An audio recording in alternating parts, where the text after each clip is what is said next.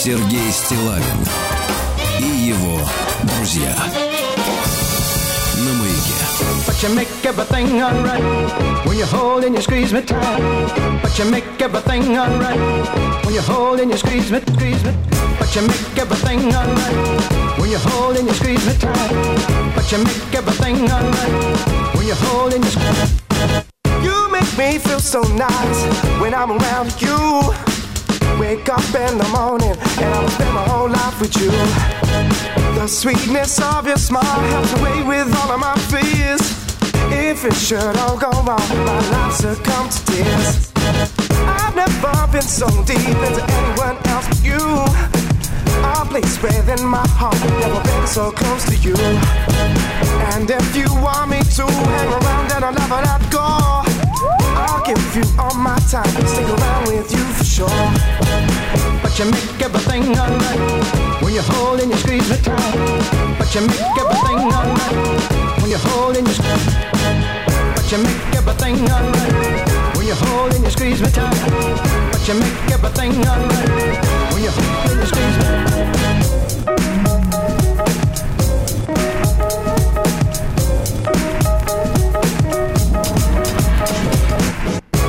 should all come true, I'll give my heart to you. To keep safe in your arms like I know that you wanted to. It gives me so much joy that I can call you all of mine. Oh, will it all work out? Will I see just every time? And if it all goes right, looking down from a bird's eye view, I see my love make good from the time that I spend with you. I'll give you anything and everything will work out fine. I can trust in you because you give me peace of mind. Cause you are all I want,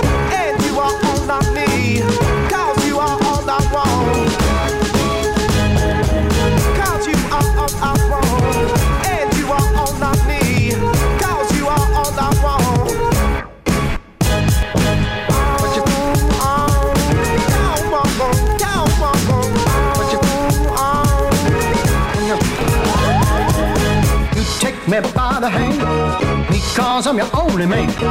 Because I'm your only man. Because I'm. Cause you make everything alright when you hold and squeeze me tight. Cause you make everything alright when you hold and squeeze me tight. Cause you make everything alright when you hold and squeeze me tight. Cause you make everything alright when you hold and squeeze me tight. I'll do anything for you. You'll do anything for me time to make it.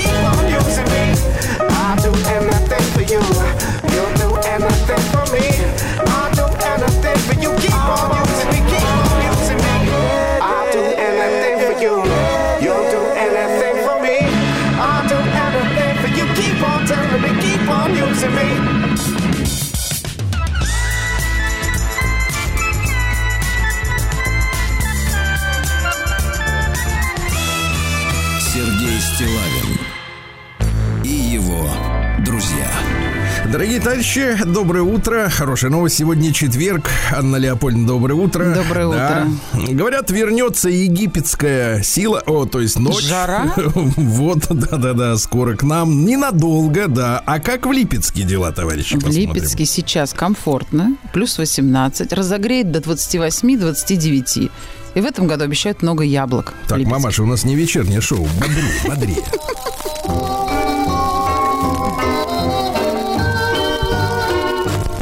Песней своей помогать вам в работе, дорогие мои.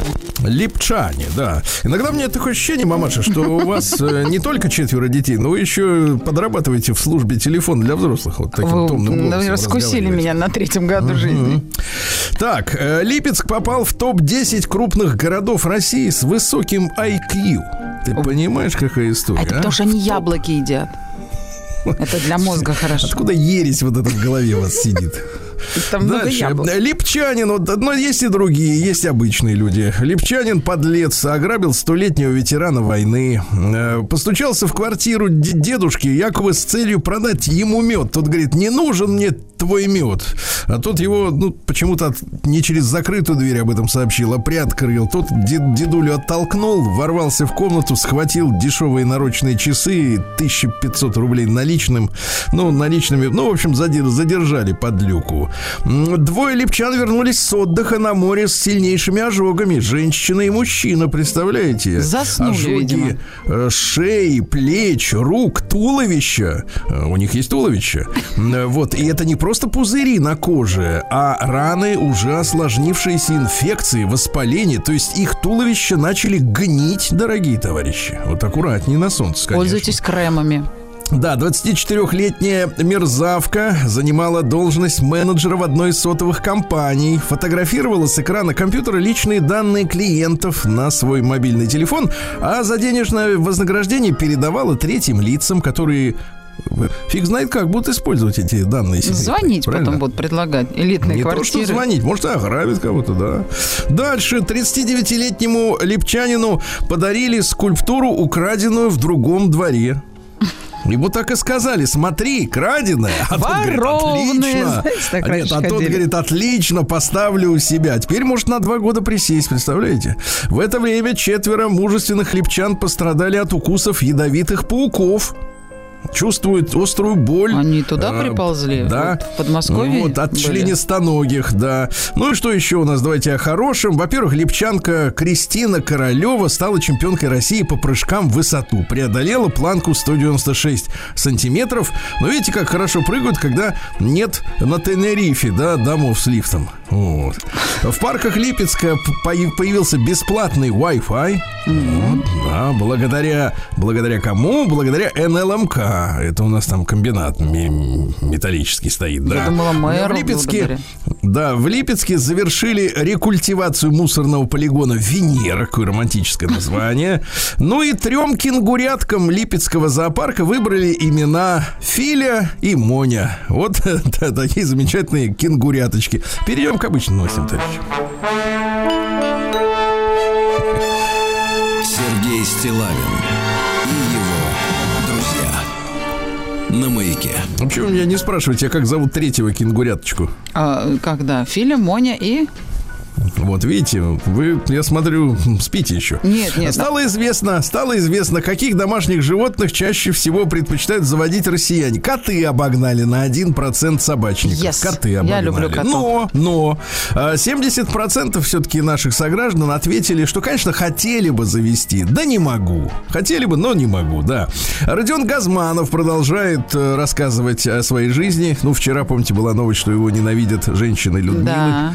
Из-за песни Люси. А теперь оказалось, что после пяти лет отношений, вот мне просто понравилась фраза в, этом, в этой новости, из-за которой я ее взял, сдал обручальное кольцо. Слушайте, ребята, оказывается, его можно сдать. В ломбард Наверное, в ломбард, наверное, можно сдать, правильно? можно загнать Вот. просто где-то. Сда- не загнать это по-вашему, а, по, а мы, музыканты, сдаем. Вот, студенты разработали беспилотный УАЗ Патриот, но, видимо, не хочется внутри сидеть, решили его запустить автономно, да. Глава Севастополя намерен уволить чиновника, который решил закупить в это сложное время машины Citroën. А о чем этот человек думает, который решил закупить машины у французов, которые поставляют ракеты, которыми обстреливают Севастополь? Я, честно говоря, не очень понимаю. Э, Где мозг у этого э, чиновника? Э, Названы ритуалы, в которые верят наши граждане. 65% верят в традицию присесть, но на дорожку. 65. Остальные, А. остальные идут сразу вон. Судя по нашим Да. новостям, и в другой присесть тоже верят. Да, по- почти половина россиян считают, что дружба с коллегами по работе улучшает качество работы. На чем это я эта вера? согласна. Ну, потому что приятно. На работу Нет, ходить ну, приятнее, тогда и качество знаете, работы растет. Вот видите, вы ходите редко, поэтому у нас с вами отношения натянуты. Цифровые рубли нельзя купить в... Как нельзя купить в Вот физическом так. виде? Послушайте, вот помните, когда появился, когда появился биткоин, э, кочевые народы начали торговать у нас тут этими металлическими дисками с надписью биткоин, помните, да? Так опять начнут разводить народ-то. А как выглядит, Опять интересно, скажут, цифровой рубль? Бабкам будут говорить где-нибудь около сберкассы. Флешку. Говорят, слушай, ку- ку- купи цифровой рубль. Вот смотри, вот смотри, видишь, цифровой. Тут на флешке такой, 5000 краси- цифровых красивый. Да рублей. не на флешке, будут реальные продавать. Говорят, флешка, скажут, внутри. Вот. Нет, товарищи, надо что-то делать. Это, мне кажется, это как- как-то выглядит очень плохо. Что значит нельзя купить в физическом виде? Ну что, да, вы хотите обмануть народ? Надо срочно при- завести физический вид. Даже никто не знает, что такое 51 цифровой рубль. Вот в чем дело. вот именно, 51% не знает, что это такое. И, а узнают только тогда, когда их ошкурят. Когда я так купят. понимаю, тогда узнают, да. Когда купят и сложат в копи- под подушку. А петербургские депутаты со следующего года, вот смотрите, поддержали, так сказать, предложение президента первыми. Кто следующий, товарищи? В каких регионах услышат, наконец, э, мнение авторитетное? Пересядут на отечественные автомобили в следующем году. Депутаты э, ЗАГСа Петербургского, да. ЗАГС, это К там буквы. А, Путин указом своему установил почетное звание заслуженный работник оборонно-промышленного комплекса. Такого не было в Советском Союзе. Вот видите, у нас есть теперь хорошее, новое, замечательное знание, звание св- своевременно. Роскачество нашло в курином фарше сальмонеллы и листерии. Ну, знаете, звучит, конечно, поэтично. Сальмонелла. Они всегда есть в листерия. курице. Всегда. Это глисты, ребята. Не надо писать вот эти вот дурацкие слова латинского происхождения. Значит, сальмонеллы были найдены в, в чис- э, в том числе в фаршах марок «Своя», «Вкусвилл», «Черныхинское мясо», «Ярославский бройлер», а листерии... Вы, мамаш, пока найдите, пожалуйста, чем отличается листерия от сальмонеллы, хорошо? Да, конечно. А листерия у марок Троекурова и Перекресток. Видите, как обнаружили, все. 70% россиян не доверяют окружающим людям. А почему мы должны им доверять? Правильно? Они не заслужили. С- Вот именно, это надо заслужить. Ну и, наконец, самой высокооплачиваемой профессией в августе в нашей стране, ну, конечно, и краткосрочный период, но, тем не менее, по факту стал комбайнер, товарищи. Да, в комбайнер. Зарплата выросла, кстати, на 40% по сравнению с тем же месяцем прошлого года, э, почти до 60 тысяч рублей. Ну да, перейдем к женщинам, товарищи. Да. Они практически не отличаются сальмонеллы с листериями. Понос, приятного рвота и аппетита. плохо. Приятного аппетита. Да, итак, жизнь без сальмонеллы. Стало известно, на каком свидании наши женщины, ну так, портрет современницы, готовы к близости. Ох, Эх, ну давайте, сдайте. 27, 27% готовы после 10 свиданий. Они, видимо, помеч- помечают, ставят галочки. Вот. 10 свиданий. Представляете, сколько кофе, колбасы уйдет на это дело? Ужас. Чуть кофе, Дальше. просека, устриц. 20 и, и- и тем более 23% вот эти позговорчивые после третьего 23 после третьего при этом смотрите какая история Э, 56% наших гражданок сказали что у них не было опыта близости на первом свидании а у 44 получается был меня Эти не нас очень- воздержались. Очень, печалят, очень печалят нас эти цифры, ясно? Мэр американского города э, Кастер выловила э, 30 килограмм кокаина на рыбалке. Представляете? Как- вот от- деньги к деньгам идут, понимаете? Не какой-нибудь бедняк выловил, да, а мэр, конечно, и все. компания Миу Миу, это хороший бренд, не знаете? Миу-миу? Да, Миу Миу. Я не мяукаю сейчас, я произношу название бренда иностранного. Так вот, выпустила, выпустил, э, выпустили трус, трусики, расшитые стразами и пайетками. Пайетками такие кру- кру- круголечки, да, такие блестючие. Да, в с дырочкой в центре. С С дырочкой. дырочкой не в центре. Я вам, на- на- видимо, у вас не пайеток нет. Я вам отсыплю. Э, Короче, дырочка сверху, чтобы она пайетка висела. Понимаете, если в центре будет, она висеть не будет. Так вот, э, 410 тысяч рублей за трусы. Нормально? Ага. Близ, за блестючие. В Хорватии туристка, представляете, прыгнула э, в море со скалы. Вот. И так сломала позвоночник, что осколки кости позвоночников в спинной мозг влезли. Вы представляете? Кошмар. Не надо прыгать, товарищи. Не зная броду называется, конечно. Дальше. Мать э, в Австралии отказывается травить в шее и гнит на голове у дочери, потому что она веган и выступает за защиту любой формы жизни. Она аккуратно расчесочкой вычесывает гнит из головы своей дочери и пересаживает на травку рядом с домом, думая, что там они выживут. Потому что мама дура. Потому что гниды и вши, они питаются человеческой кровью. И в траве им смерть. Они приползут обратно просто. Понимаете, да? Мыться они не хотят, стричься, бриться не хотят. Российский трихолог Лепехова заявила, что сон с мокрой головой вызывает переохлаждение. То есть вообще можно умереть, я так понимаю, помывшись так на ночь, да? Ну и, наконец, директриса американской школы, 34-летняя женщина по имени Кейтлин, 4 года подживала с ученицей. Вы представляете?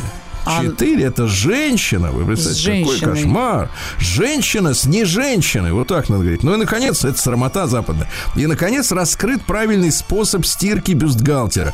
Надеюсь, вы носите. Так вот, эксперт Надеюсь, по нижнему эксперт по нижнему белью Биби призвала не стирать Во. несколько бюстгальтеров сразу. Ясно? А, я по отдельности. призвала не Всё, давайте. стирать, не убирать. Идем, капитализм. И не Вы готовить. не стирать, вам уже не поможет, да. Новости капитализма. Какие замечательные новости из Ирака. В Ираке прессе запретили использовать, э, значит, при написании статей, выходе материалов э, на телевидении термины гомосексуальность и гендер. Значит, вместо гомосексуальности или садомии, по-нашему, разрешено говорить сексуальная девиация. Девиация это извращение. По-нашему. Да, да. Понимаете? Да, то есть их надо назвать извращенцами в Ираке. Понятно, если поедете, вдруг там интервью будете давать. А, Эд Ширан предупредил об опасности искусственного интеллекта. А кто такой Ширан? Это что, ученый Рыженький химик? такой. Никто, правильно? Певец. Что лезет? Певец. Вот именно. Что он Но понимает не- в искусственном А может интеллекте? быть, он Певец. занимается этим вопросом? Чем он занимается? Он песни поет. Ост- установлены повседневные удовольствия, которые, оказывается, повышают мощность мозга. Слушайте, Вот. это, смотрите, кофе, музыка и духи. Слушайте, Всё, я так и знала. Я постоянно вижу женщин вот в Москве, да, они ходят, у них в, в руке стакан кофе, вот этот п- п- картонный, да, В ушах наушники. наушники, и от них пахнет все время почули. Видите, сколько умных. постоянно, нет, это не умных, они повыш- пытаются повышать мощность мозга, понимаете, да, это э, умные повышать это разное. Э, Слушайте, ужасная новость э, из э, э, Египта. Оказывается, нильские крокодилы слышат плачущих младенцев, чтобы потом их сожрать. Вы представляете? Кошмар. Ужас. Исследовали крокодилов в Крокопарке в Марокко. В частности, ужасно.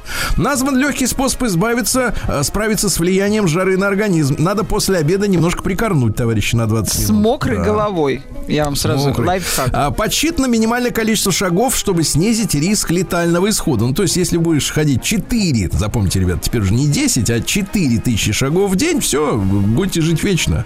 Да, в США, кошмар, это Америка, власти по ошибке снесли дом мужчины, а потом еще с него содрали 68 тысяч за проделанную работу по сносу. А, вот. Ученые перечислили критерии здоровой порнографии, которая не навредит вашей психике. Это Давайте, гениально. давайте. Первое. Фильм должен быть снят с соблюдением думала, это про этичес- фото. М, Минуточку. этических норм. Это Во-вторых, Как то? важно, чтобы были показаны разные типы телосложения участников акта. А, то есть понятно. Кто-то любит Третий толстых, а пункт кто-то худых. отсутствие принуждения, только добровольно, чтобы каждый из участников видео сказал «Я согласен». Как, как в церкви. Нет, не в церкви. Фу ты, какой у тебя язык поганый. А вот дать бы тебе сейчас Ну бы ладно, как в ЗАГСе. бы. Как в ЗАГСе. Да, и, наконец, э, что ты тащишь все время вот это вот все. Да, и, наконец, в фильме должны быть показаны разнообразные практики. И тогда вам, типа, не навредит. Ну и пару сообщений еще. Китай упростил выдачу виз, не надо сдавать отпечатки пальцев для э, граждан России, да. Вот, Папа Римский, что-то папаша очнулся, нашел у искусственного интеллекта разрушительный потенциал. Но это хоть не, не Эд Ширан, не самозванец, правильно? Хотя, кто Просто, знает. а, от А, вот. Эда Ширана до Папы Римского волнует всех искусственный интеллект, Да, понимаете? значит, дальше. Охват. А, В Америке выяснили, выяснили неожиданную причину разводов в молодых семьях. У нас же тоже в течение года первого очень многие разводятся. Так вот, гениальная причина. Молодые семьи часто разводятся, потому что передумали. Передумали, понимаете, Надо передумали. Думаем дальше, называется. Ну и давайте. И, наконец, э, что-нибудь хорошее. Вот, отлично. Лучшая новость из, из Таиланда. Свинохвостый макак сбросил с обрыва туриста, который справлял нужду в неположенном месте. Прекрасная новость. Да, давайте перейдем к нам. Свинохвостый макак Коварный. вьется, как кипятильник. Вот так. В стакане.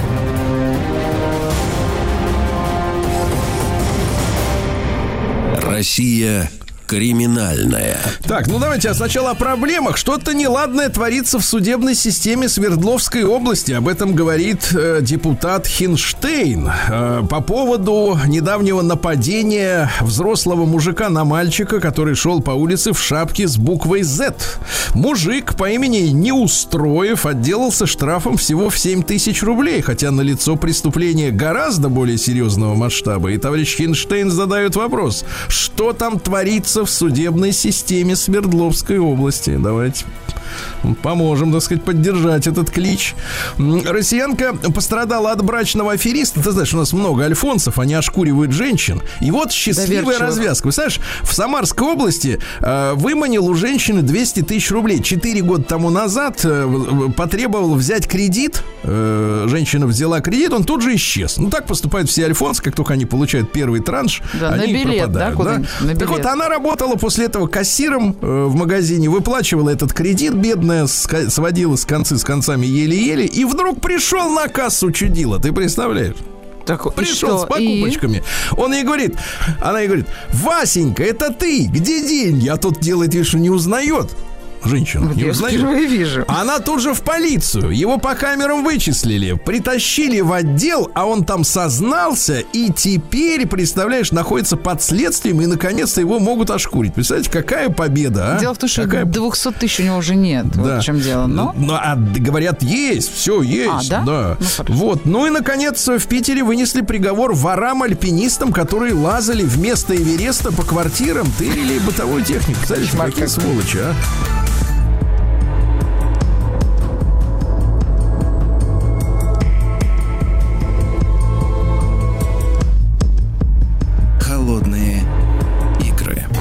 Дорогие друзья, продолжается наш проект, посвященный истории противостояния НАТО и э, Советского Союза. И э, Евгений Юрьевич Спицын, естественно, с нами историк и публицист. Евгений Юрьевич, доброе утро, здравствуйте.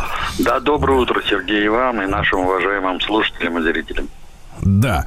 Евгений Юрьевич, ну, сегодня о создании Польши, да, которая э, и сегодня, как страна очень такая э, яркая, борзая, активная, да, вот в жизни э, Европы, э, да, и восточной, и в целом, и в блоке НАТО. Вот сегодня она играет очень такую серьезную акустическую роль, скажем так, да, пока что. Э, Вот. А э, вот накануне создания, да, вот ПНР, это забытая аббревиатура, Польская Народная Республика, да. А, кстати говоря, Евгений Юрьевич, а как получилось? Смотрите, у нас же соцстраны были, в названии многих этих стран фигурирует слово Чехосло- э, Сов- Советская Республика. Помните, да, там Чехос- Чехословацкая Советская Республика, ЧССР, да, по-моему, был. А вот поляки, они стали Народной Республикой. Вот в чем, в чем разница вот в этих названиях в самих? Нет, но вы знаете, дело в том, что в странах Восточного блока практически во всех э, звучало слово «народное» – БНР, Болгарская Народная Республика, ВНР, Венгерская Народная Республика, ПНР и так далее. Пожалуй, единственная страна, а, я имею в виду Варшавского договора, где звучало слово «социалистическое», это была Румыния, потому что Югославия не входила в состав Варшавского договора, ГДР называлась Германская Демократическая Республика, а ЧССР Чехословацкая Социалистическая Республика. Так что вот таким образом. Но это, видимо, исторически так сложилось. М, Плюс, э, да, для звучности и самой аббревиатуры. Потому что э, и не только в официальных документах э, эти названия государства использовались, но и в обыденной речи, в обиходе. Поэтому ПНР, в общем-то, звучит и на польском, и на русском языке, ну, довольно презентабельно, условно говоря. Я думаю, что Ильич. это было связано, знаете, еще с чем? Да, да, да. с тем, что в основу польской государственности, восстановленной польской государственности, была положена же так называемая Краева Рада Народова. Это, по сути, прообраз первого коалиционного правительства. и с тем, чтобы отдать дань традиции, вероятнее всего и сохранили в названии самого государства вот это слово «Народная республика». Потому что Евгений Юрьевич, это тоже... да-да-да. Евгений а ведь э, помимо того, что э, мы поговорим о создании своего самого государства, да, э, Польша ведь, э, э, ну, прирос, приросла достаточно серьезно территориями, да, по итогам э, Второй мировой. И тут мы можем вспомнить э, и отрезанные у Германии, э, вот так называемый Вроцлав, это же Бреслау, да, немецкий. Ну да. Вот, и, и еще кое-какие там, кстати, интересно, на- насколько велика эта территория. Потом интересная история с э, Белоруссию, э, потому что есть э, знаменитая Беловежская пуща, прекрасные места, бывал там, ну, красивейшие, да, которая, правда, немножко омрачилась соглашениями беловежскими, да, в конце 91 Ну да, года. да, да. Но, тем не менее, а сама Беловежская пуща, она же поделена с поляками, я так понимаю, что Да. тоже какая-то такая спорная история по поводу этой территории, да. Вот как вот решался вот этот территори- территориальный вопрос, да, с новыми границами польскими? И, кстати говоря, тут же вопрос, а насколько они сегодня могут быть э, пересмотрены, потому что вся Европа сейчас бурлит на тему того, чтобы откусить у Украины, а у самой Польши-то никто не хочет, типа, Германии обратно забрать Бреславу. Хочет, хочет. Значит, впервые вопрос о Польше, о восстановлении польской государственности был поднят, или поднят, вернее, на а, Тегеранской конференции, поскольку, м, с одной стороны, Уинстон Черчилль, представлявший интересы польского иммигрантского правительства, активно ратовал за это. С другой стороны, Сталину было важно, чтобы а, союзники по антигитлеровской коалиции признали а, события 1939 года, то есть после начала польско-германской войны и освободительного похода Красной Армии, когда мы вернули себе земли Западной Украины и Западной Белоруссии. Тут, естественно, стал вопрос о компенсациях полякам за счет вот этих восточных кресов или восточных поветов. И тогда Сталин впервые высказал предложение тем, чтобы эту компенсацию провести именно за счет германских земель. Затем этот вопрос вновь обсуждался уже в Ялте, а в Потсдаме этот вопрос был решен уже в практической плоскости. То есть после окончания войны было принято решение, что Польша будет восстановлена как суверенное государство, но уже в новых границах. А, Значит, Западная Украина и Западная Белоруссия будут э, официально включены в состав СССР. То есть это будет признано международными органами и нашими союзниками. Там, правда, произойдет некая колеряция границы в районе Белостока. А, мы а, вернем Белосток полякам. И, э, значит, в южной части э, советско-польской границы, в районе Холма и Люблина. А, это с одной стороны. А с другой стороны, в состав Польши войдет целый ряд э, германских земель. Это прежде всего Силезия, Померания и большая часть Восточной Пруссии. Вот когда мы говорим о том, что Восточная Пруссия вошла в состав Советского Союза, надо иметь в виду, что в состав СССР э, вошел Кенигсберг как столица Восточной Пруссии и очень незначительная часть самой Восточной Пруссии. Причем часть этих территорий вошли в состав РСФСР, то, что мы сейчас называем Калининградской области, а часть этих территорий, в частности Мемель и часть вот этой Мемельской косы, они были переданы Литве. А большая часть э, Восточной Пруссии, так называемый Гданьский коридор, вошли как раз в состав э, польского государства. Так что Польше обижаться-то, в общем, не на что. Более того, им надо памятник Сталину поставить как минимум в Варшаве, а то и в других польских городах, именно за счет того, что наиболее развитые регионы а, Польши а, как раз расположены на ее западных границах, то есть на а, исконных германских землях. Хотя вопрос об исконности этих земель, он тоже спорен, поскольку значительная часть этих земель была издревле населена славянскими пле- племенами, как э, значит, западными славянами и так называемыми поморскими славянами. Так что вот таким образом, да. Евгений Юрьевич, а отселение, я так понимаю, местного населения происходило достаточно жестко, да, когда Да, поляки да, вот да, да, да. По- да, поляки вообще провели э, практически тотальную зачистку этих территорий не только от немецкого населения, но и от э, евреев, э, от украинцев и т.д. и т.п. То есть Польша до сих пор является одним из немногих моноэтничных государств. То есть там существуют, конечно, очень небольшие общины и народные общины, населенные а, представителями других национальностей, но это в прямом смысле капля в море м, польского населения. То они есть проводили именно, всегда. Евгений Юрьевич, то есть они именно по итогам Второй мировой войны, они занимались чисткой именно, ну, понятно, немцев они вот отселяли с территорий, которые им достались, а украинцев они депортировали из своих собственных земель, да, я так понимаю? То есть окончательно Ну, решили. понимаете, дело в том, что э, полякам пришлось, э, как и нам, э, воевать с украинским националистическим подпольем. Причем они проводили там куда как более жесткие акции. А, Ну, знаменитая операция «Висла» 47 года. Кстати, одним из активных участников а, этих операций был тот самый Войцех Ярузельский, столетие которого мы с вами недавно отмечали, в том числе и на радиостанции «Маяк». А, Но надо сказать, что поляки довольно быстро разобрались с украинцами. А, В принципе, здесь э, им, безусловно, помогла а, рабоче-крестьянская Красная Армия и позиция Советского Союза, поскольку мы не были против того, чтобы украинское население с территории Польши было перемещено на территорию Западной Украины. Но Слушайте, это а о каком, о мирного. каком примерно, о каком количестве вот этих перемещенных лиц и насколько их состав был э, вот этих людей, да, которые, ну, несколько десятилетий, я так понимаю, да, жили при поляках, вот, а насколько это были лояльные советской власти люди?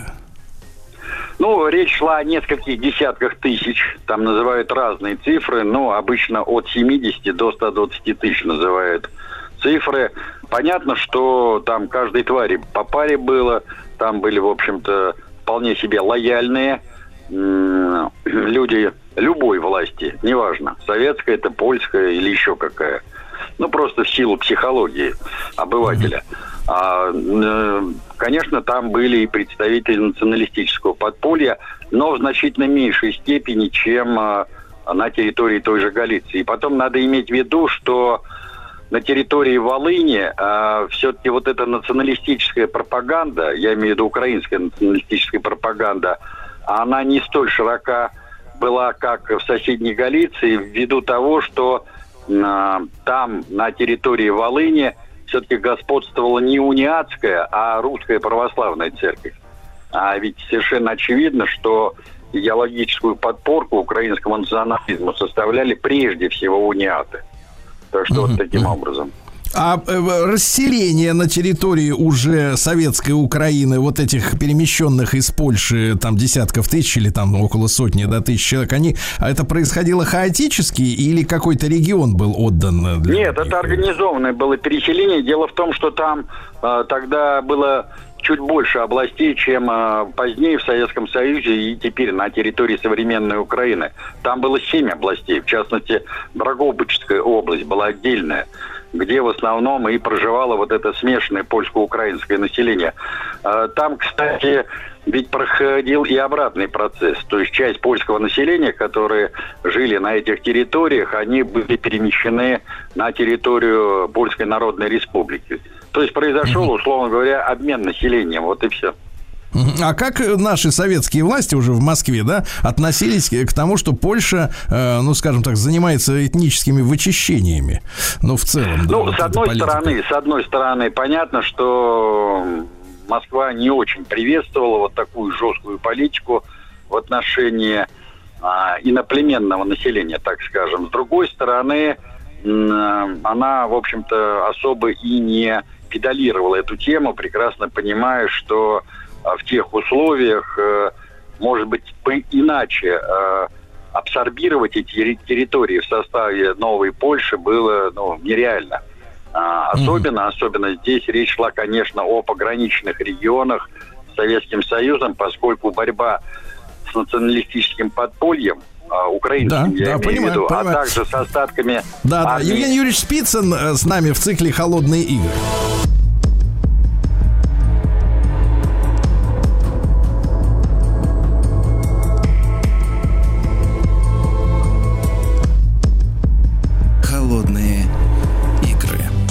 Итак, наш цикл посвящен э, истории холодной войны. Э, Евгений Юрьевич Спицын, историк-публицист с нами. Евгений Юрьевич, а насколько я понимаю, ведь у поляков было э, две армии, да, во время войны. Да, Да, да. Два типа подразделений. Потом было некое правительство в изгнании у британцев, да. Ну, мы и сейчас видим, что поляки очень сильно любят британцев и с ними очень дружат, да, исторически, так сказать. И даже был какой-то эпизод достаточно странный такой, но не из теории заговоров, а по факту, да, что в какой-то момент э, вот этот руководитель, э, фамилию, может быть, вы уточните, м, как раз вот этого да, правительство в изгнании. Как-то вот вылетел, вот на самолете вылетел, и самолет упал Да. в воду. Когда надо Да, было, да, да? это так генерал понимаю? Сикорский, да, он погиб в 43 году.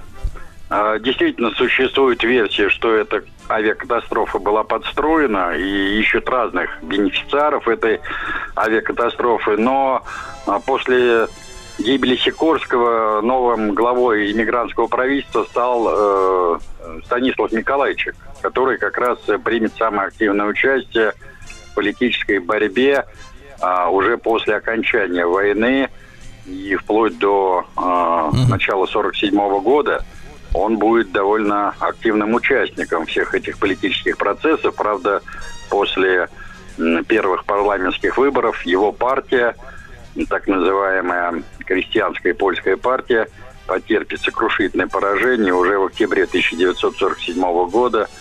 А, Он а, при помощи британцев эмигрирует сначала в Британию, потом в Соединенные Штаты Америки и создаст там э, некий, значит, альтернативный орган польской государственности и до конца своих дней пробудет во главе мифического иммигрантского правительства Польши в изгнании уже на территории США.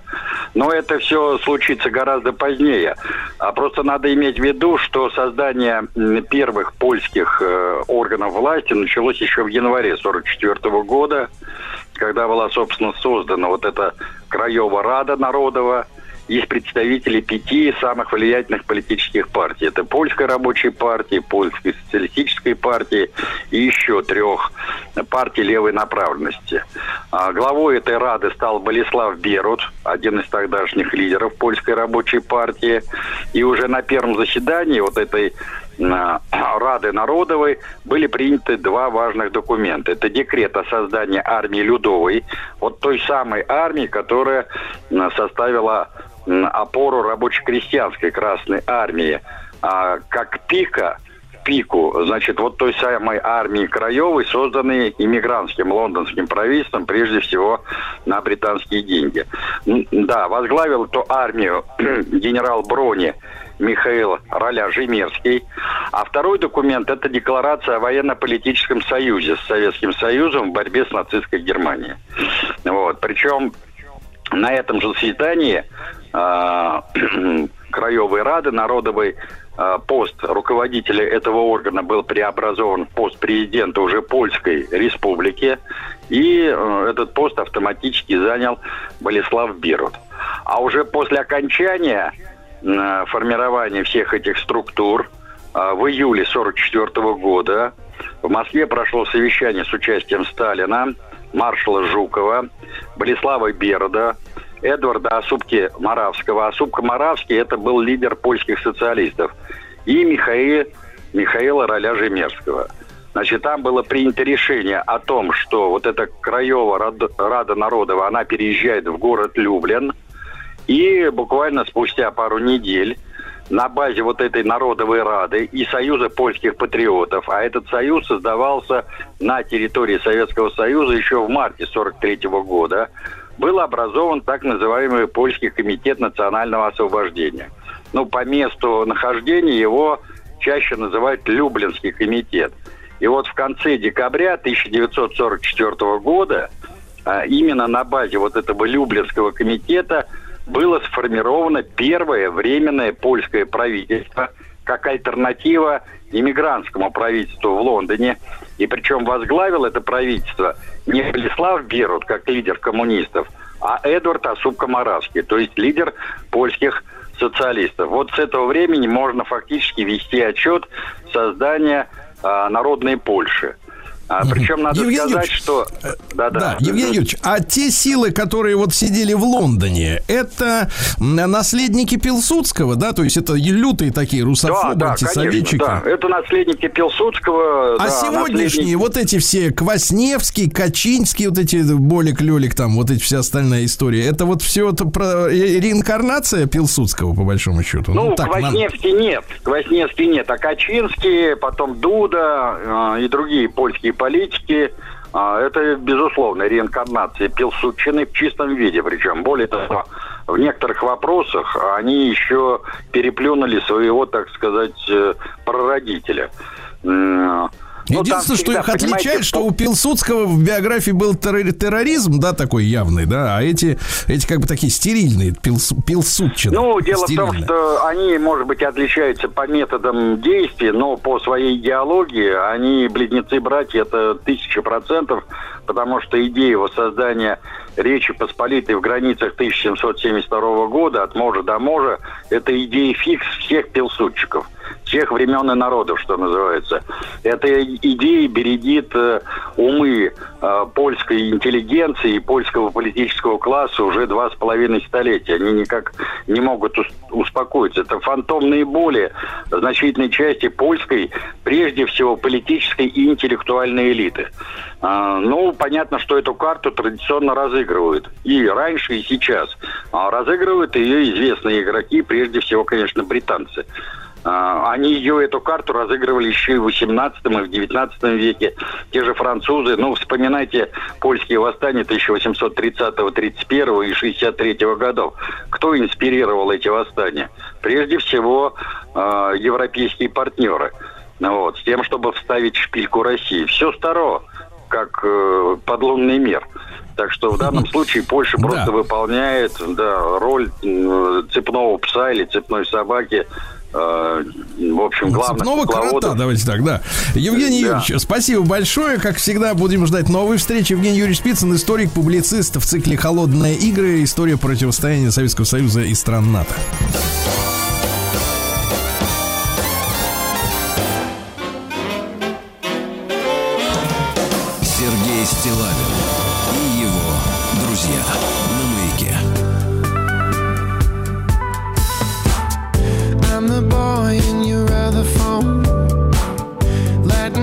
Inside your drawer at home, all alone. Pushing 40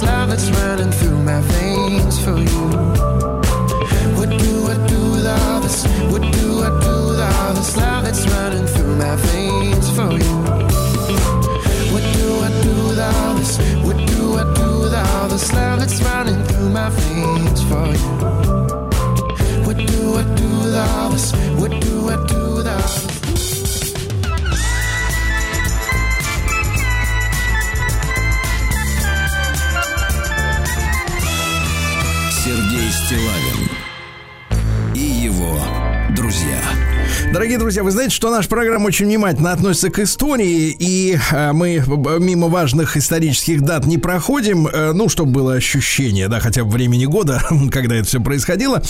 И вы знаете, э, даже у меня, ну что значит даже, и у меня, как у обывателя, складывалось ощущение, если говорить о событиях там столетней давности, мы с вами вот в эти дни много раз брали тему начала Первой мировой войны, всегда август с этим связан, да, всегда воспоминания об этом.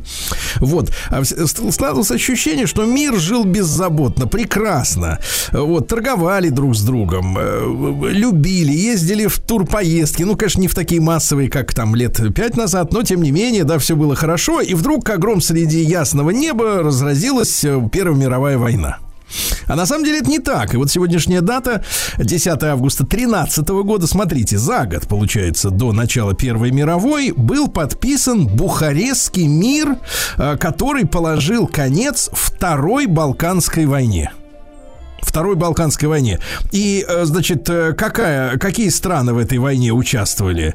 Э, Болгария, Сербия, Греция, Румыния, православные страны, так сказать, по большей части, получается, сла- ну, много славянских среди них, да, греки также, румыны. Вот, и эта война разродилась, разродилась в самом центре Европы, они кромсали границы друг друга, да, кто-то, кому-то удалось, кому-то нет. И фактически, вот когда говорят, что Европа была как на пороховой бочке, ну да, она так и была, потому что вот за год буквально, опять же, да, даже меньше, чем за год до начала э, Первой мировой закончилась вот эта вторая Балканская. То есть Балканы э, постоянно трясло.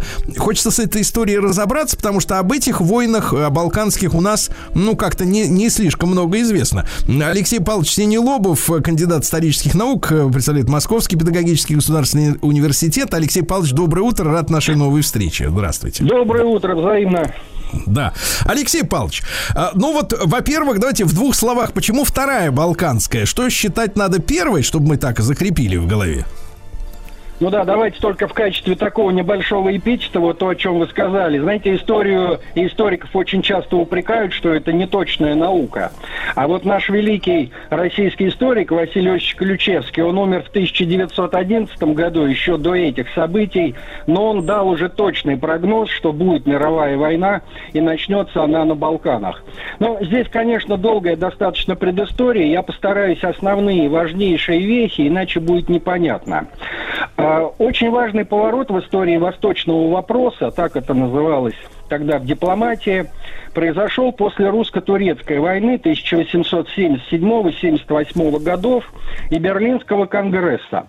Почему? Потому что благодаря русскому солдату Румыния, Сербия и Черногория стали независимы, а часть Болгарии получила автономию. И вот с этого времени балканские страны становятся самостоятельными игроками, включаются в борьбу. Ну, разумеется, под воздействием крупных держав это влияние никуда не исчезло. Но что интересно, вот э, в этих балканских странах сразу тут же начинается такой местечковый национализм.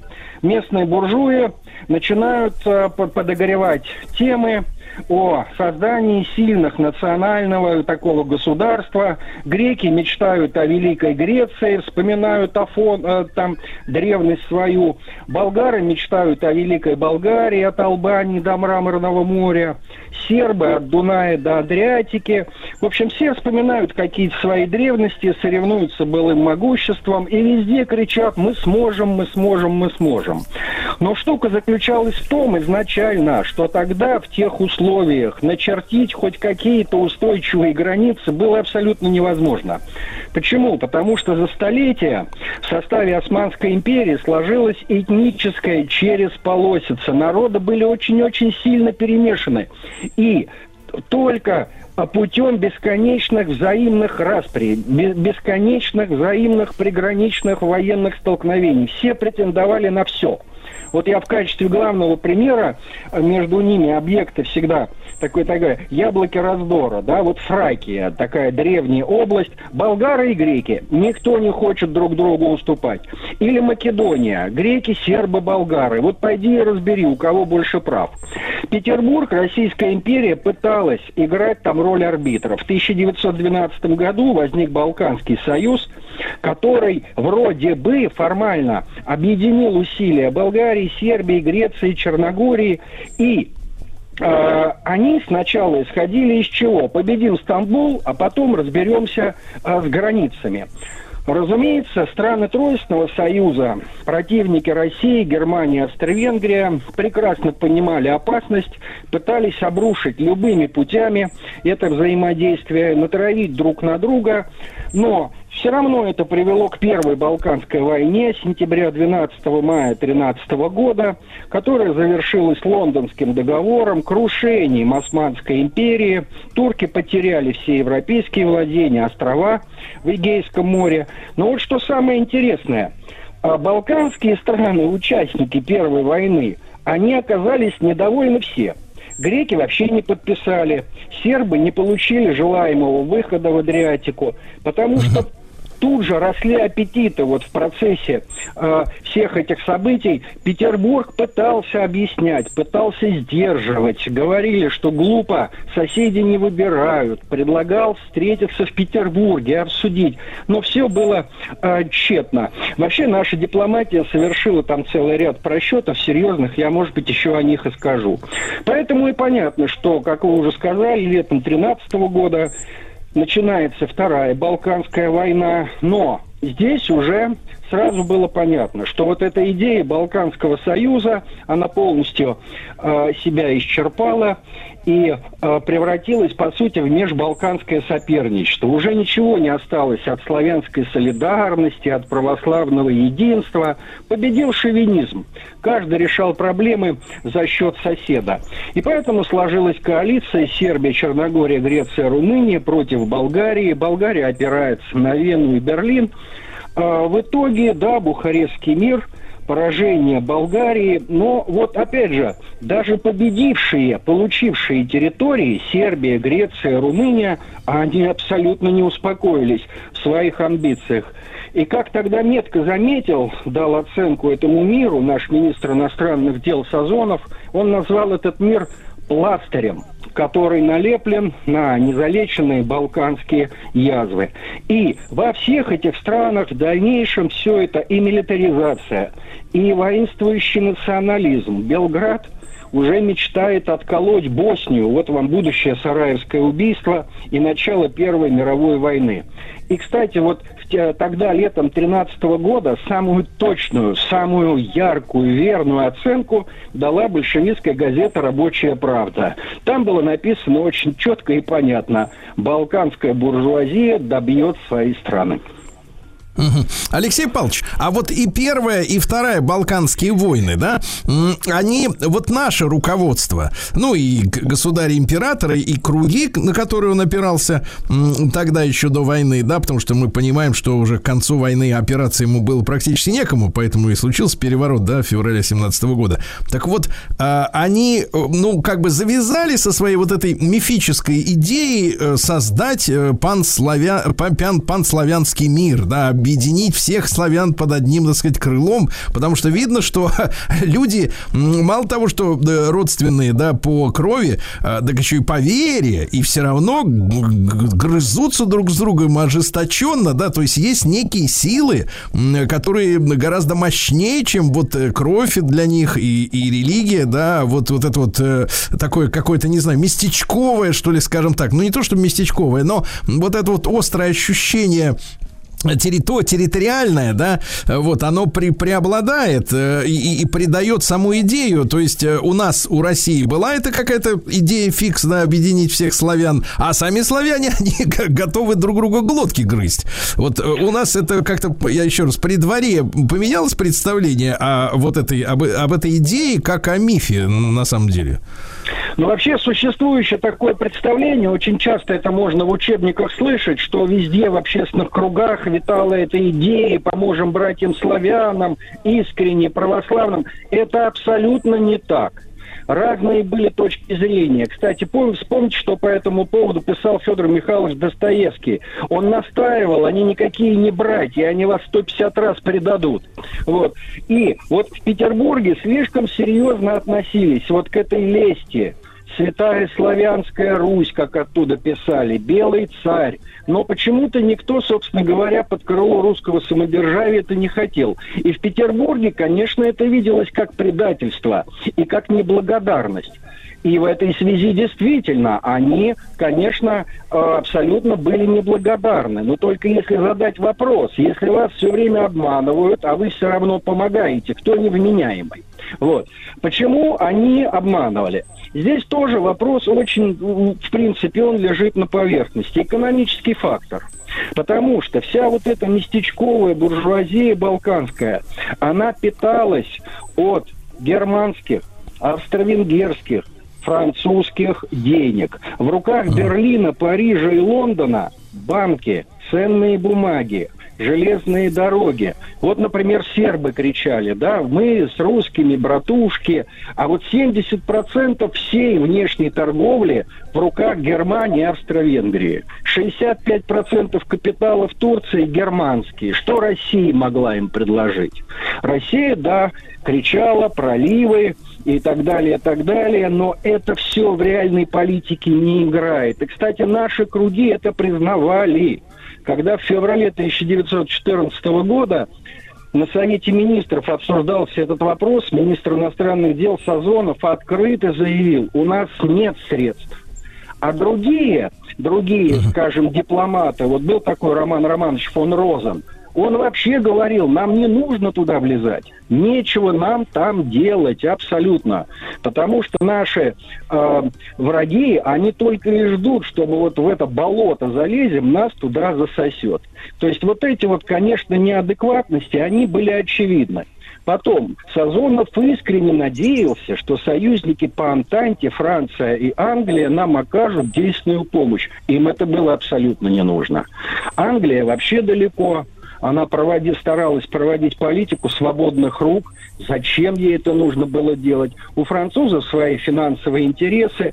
То есть ошибок, конечно, было э, допущено очень-очень много.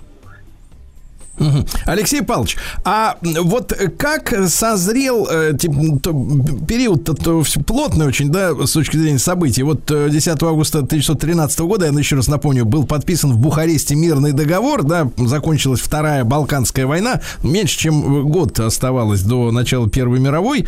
Вот мы же, соответственно, в, в, в летом 13 года, э, да, 14 года объявили о мобилизации, когда, помните, да, после после убийства эрцгерцога Фердинанда и супруги, искренне жаль, э, так сказать, этих людей по-человечески, да, от руки 16-летнего этого принципа э, Гаврилы, вот, э, они погибли в Сараево, вот, э, после этого австро-венгры, да, обстреляли, я так понимаю, Белград и, соответственно, вы, выдвинули ультиматумы, э, вот, и так далее. А вот наше союзничество именно с, вот, с Белградом, оно документально подтверждено подтвержденное, оно когда началось и связано ли это каким-то образом с балканскими вот этими войнами? То есть как мы за них впряглись именно за Сербию?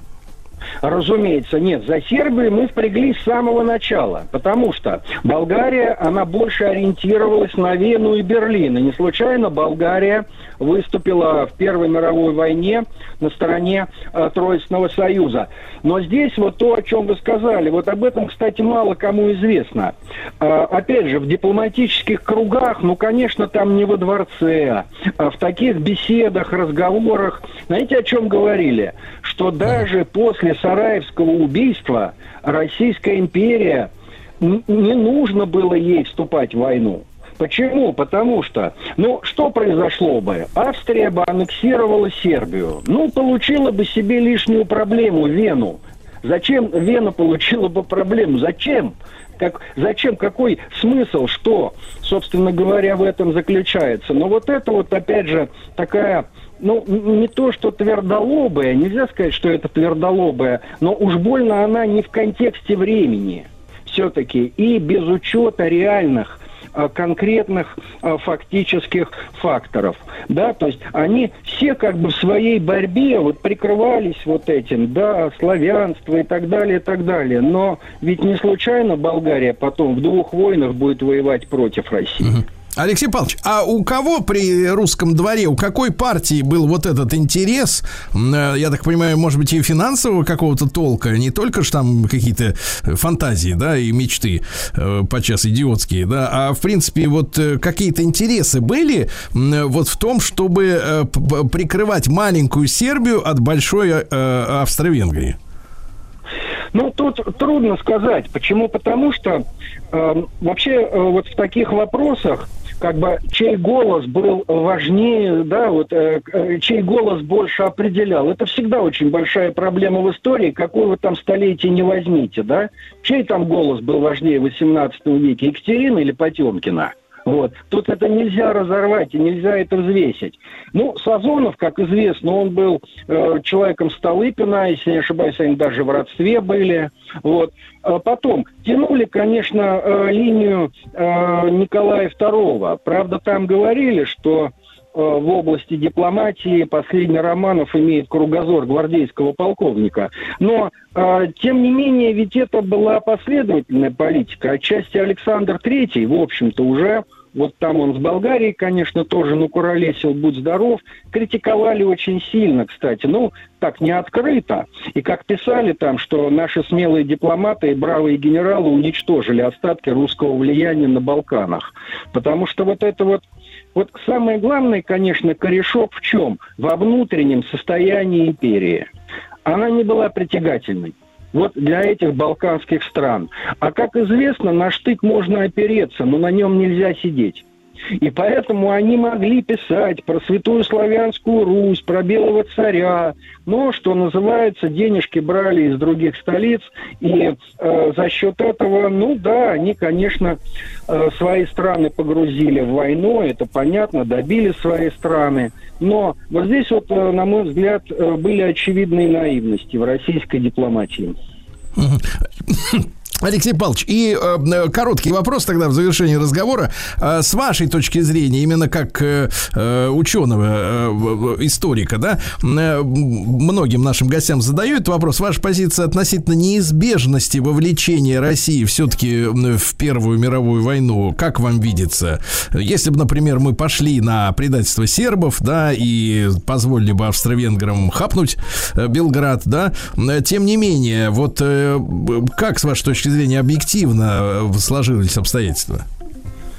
Ну, тут трудно, конечно, потому что здесь надо учитывать и много-много других факторов, да, и, кстати говоря, в- э, престиж внутри самого монарха, это же тоже было, начиная с Александра II, защитники Балкан, православие, важные все, конечно, вещи, вот. А, но, как мне это представляется, э, выбрали путь простой и э, не учли какие-то другие возможные варианты, дипломатические, или, может быть, военные, но какие-то иные. Потому что, кстати, вот у нас даже э, в 13-14 годах, опять же, тайно об этом не кричали. Э, было много сторонников сближения с Германией. Да, да, но об этом мы обязательно тоже поговорим. Пока что мы закрепим мысль. э, В 2013 году заключен Бухарестский мирный договор 110 лет тому назад. Алексей Павлович Тенеловов с нами был в эфире. Спасибо. Сергей Стилавин и его друзья.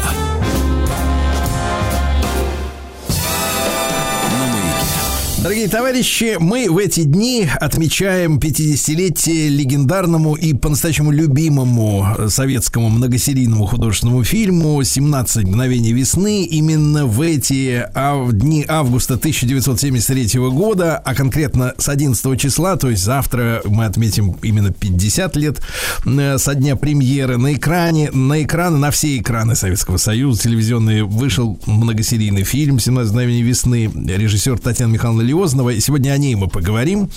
Э, Вот. И с нами Вячеслав Юрьевич Шмыров, э, продюсер, киновед. Вячеслав Юрьевич, доброе утро. Здравствуйте. Да. Вячеслав Юрьевич, спасибо, что вы согласились быть с нами сегодня. И вот вопрос, э, как Татьяна Михайловна, я же понимаю, что вы были знакомы лично, да? Вот, Да, как. Татьяна, как Татьяна Михайловна и, и почему она решила снять такое кино? Вот что она об этом говорила? Ну, вы знаете, она всегда была очень придирчива к своим замыслам, к каким-то идеям, которые могли приходить и тут же от нее куда-то отлетать в сторону. И поэтому она, может быть, сняла не очень большое количество фильмов, и иногда между картинами у нее возникали очень большие перерывы. Вот после, в общем, прогремевшего и хорошо, э, так сказать, принятого фильма «Три тополя на плющихе» прошло несколько лет, прежде чем она приступила к съемкам фильма «17 мгновений весны». Она нашла повесть Юлиана Семенова, опубликованную в журнале «Москва», и прочитала эту повесть не совсем как другие ее прочитали. Ведь были другие претенденты, ну не претенденты, а, а пожелания Ивана Семенова э, найти режиссера на эту картину. Например, Борис Григорьев, который поставил потом Петровку 38, а до этого пароль не нужен. То есть он был очень тесно связан с Ильяном Семеновым. И, но он прочитал эту повесть как приключенческую. Он нашел нестыковки, легковерность. В том, что Штирлиц так легко выпутывается из каких-то вот ситуаций, ну, те же отпечатки на чемодане, например. Вы понимаете, что такое гестапо, и так легко он бы не отделался, если бы вот так все э, происходило, как это было в повести.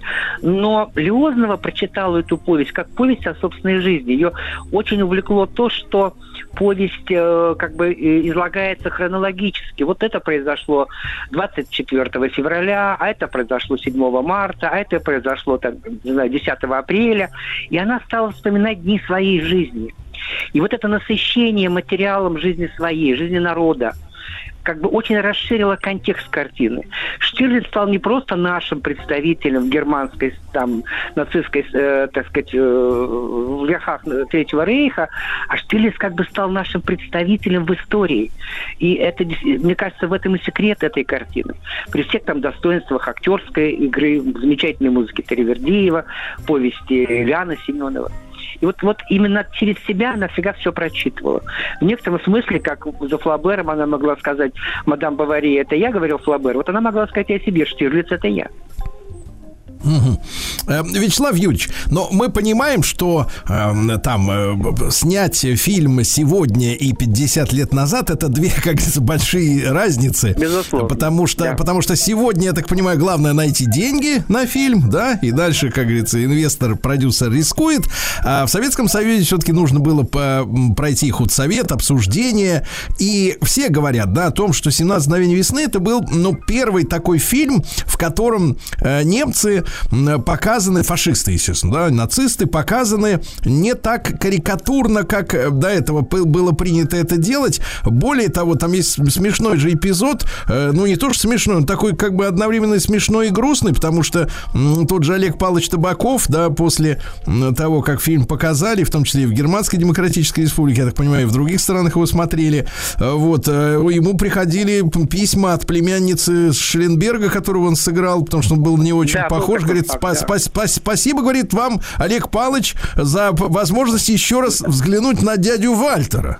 Да. Вот, как бы да. Вот. А я имею в виду, что фашисты показаны реалистичными. Некоторые персонажи, конечно, остались такими жесткими и в общем-то, сатирическими, да, и, по крайней мере, отталкивающими. Но есть э, достаточно много персонажей, которые, они вызывают, ну, ну, не симпатию, но, по крайней мере, они человечны, да. Тот же Мюллер Да. в исполнении Броневого, тот же Шелленберг, да. Обаяние этих актеров никуда не деть, как бы не говорили об актерской игре. Ну, ну, вы обаятельные люди, ну, что говорить. И они переда, передали это обаяние, уж не говоря о Штирлице, да, который э, в нацистском мундире ходит. Вот. Но, но это наш Штирлиц, да. А те, те не наши, но тоже такие же обаятельные, почти что, да, некоторые из них. Вот как э, решался вопрос о том, что вот такое получится кино, где немцы не будут сплошь поголовно, ну, вот такого черного инфернального цвета на экране. Они, конечно, мерзавцы, это понятно, да, но по-человечески они не вызывают вот э, отторжения, многие из них, да, сразу, по крайней мере. Потом вдумываешься, что они говорят и, из- и что за ними стоит, ты понимаешь, что это, конечно, отпетые мерзавцы. Но вот э, личностно, да, вот не отталкивает. А этот момент как вот удалось реализовать с вашей точки зрения? Об этом знала, ну, грубо говоря, госкомиссия, которая одобряла эти съемки? Вы знаете, ну, во-первых, к тому времени уже все-таки появились такие фильмы, как «Щит и меч», где немцы были уже не совсем карикатурами. Вы вспомните э, там того же работу Олега Янковского, он там «Метущийся немец». Вы понимаете, это еще многое было обусловлено тем, что была большая дружба с ГДР, и надо было немцев показывать разными. Иначе бы мы никогда не объяснили, почему они и сегодня являются нашими друзьями, союзниками и даже соратниками. Второе заключалось в том, что Леознова, у нее был этот выбор. Вот э, мало кто знает, что основным кандидатом э, на роль Штирлица, помимо Тихонова, был э, прибалтийский артист, он и ныне здравствует, живет в Риге, Павел Буткевич. Она все время выбирала между вот этим нордическим, так сказать, характером, нордической внешностью, суровой внешностью. Если вы посмотрите на лицо этого артиста, вы увидите, какой там был выбор. И между нашими, ну, скажем так, обаяшками, что ли, которые должны были привлечь э, внимание аудитории, в том числе и женской. Поэтому ее Леознова совершенно не смущало то, что там есть э, э, коми- комедийные артисты или лирико-комедийные артисты, как Куравлев. Или, например, на роль Шелленберга одним из кандидатов был Андрей Миронов. Вот в это сложно поверить, но есть фотопробы, это, это совершеннейший факт. И вот этот эффект, о котором вы говорите, он возник как бы непроизвольно, потому что перед Лезновой стояла еще одна очень важная задача. Впервые снимался 12-серийный фильм. Для этого телевидение дальше метража в 3-4 серии никуда не уходило. А здесь надо было две недели держать аудиторию телевизора, в том числе и женскую аудиторию, а роман был очень, так сказать, мужской, и такой насыщенный историческими реалиями, насыщенный приключенческим действием, но там не было никакой истории любви. Эту всю женскую, э, всю э, любовную э, историю надо было каким-то образом воссоздать. И тогда Леознова дописывает встречу Штирлица с женой, и придумывает Габи, которую играет Светличный, фрау Заурих, которую играет Мильтона, могла бы сыграть, кстати, Раневская, и так далее, и так далее. То есть это был целый комбинат продумывания того, как сделать картину по-настоящему интересной всем. Э, Вячеслав Юрьевич, а э, что касается вопроса кастинга, да, вот вы уже упомянули любопытные вещи, кто кого мог сыграть, и, конечно, Андрей Миронов, э, да, да, да, вот великий актер. Ну, вы, да, вы- да. вы не смейтесь, ведь если бы он сыграл, может быть, мы бы к этому относились уже совершенно иначе. Ведь Куравлев, Пашка Колокольников из «Заживет такой парень» это тоже, как говорится, не очень айсман, да? Да, да, да. Но тем не менее, вот а, мы знаем, что иногда, да, в советском кинематографе, ну, как бы вот режиссер, да, он имел свободу выбора, но иногда сверху говорили, вот этого не надо, того не надо. Здесь не было никаких проблем вот именно такого идеологического свойства. Нет, уже, в принципе, эта ситуация, она была где-то вот на рубеже 60-х, 70-х годов. Очень испугались таких артистов негероической внешности. Чурикова, например, Бурляева, как ни странно, или там Ролана Быкова. Вот был такой запрет, очень дурацкий, потому что даже чиновники стыдились, что это написано на бумаге. Какой-то был замминистра, но полгода просуществовал, или этот приказ просуществовал полгода, поэтому, в принципе, таки, таки, таких за- за- запретов не было. Ну, конечно, какие-то артисты готовились на выезд в Израиль. Ну, в общем-то, и эта волна уже практически, ну, э, пошла на, на спад. Уже стало понятным, кто уедет, а кто останется. Поэтому, в принципе, нет. Здесь, э, вот здесь не было таких мотивов, связанных с э, тем, что были какие-то неугодные. Вообще, Лёзновой ведь очень сложно было диктовать. Очень сложно. Она как раз была из тех режиссеров, которые, если, они, если она знала, чего она хочет, она этого добивалась. Вячеслав Юрьевич, а вот сам факт того, что фильм вышел в 73 году, да, ну, ну понятно, что э, 30-летие Победы э, мы отмечали в 75-м, да, вот э, фильм, получается, вот выходил как бы в свободном таком режиме, никакой конкретно дате он не был привязан, да, то есть это чисто художественный продукт, да, вот. э, э, Вы знаете, есть вот такое представление о том, что фильм снимался по заказу КГБ. Значит, эту версию во многом развивал Ильян Семенов, который очень гордился тем, что он на прямой связи с Андроповым, с высшими чинами КГБ, и он все, все время это как бы подчеркивал. Но Леознова сама избрала эту повесть. Более того, эта повесть была э, продана для экранизации на Ленфильм, Леознова добилась того, чтобы ее, эту повесть вернули с Ленфильма. Она добилась невозможного, и Ильян Семенов вернул аванс киностудии Ленфильм. Понимаете? Поэтому здесь это ис- исключительно ее художественная воля. Если говорить о посылке, более того, Более того, восприятие поначалу фильм воспринимался, восприятие фильма поначалу был, ну, как бы, знаете, таким чисто развлекательным, приключенческим. Вот обратите внимание, вот у нас сейчас август, и 50 лет назад состоялась премьера фильма. Вот вы, как человек этой системы, понимаете, что такое премьеру, хорошую премьеру сделать в августе? Это, это очень тяжело. Это самоубийство.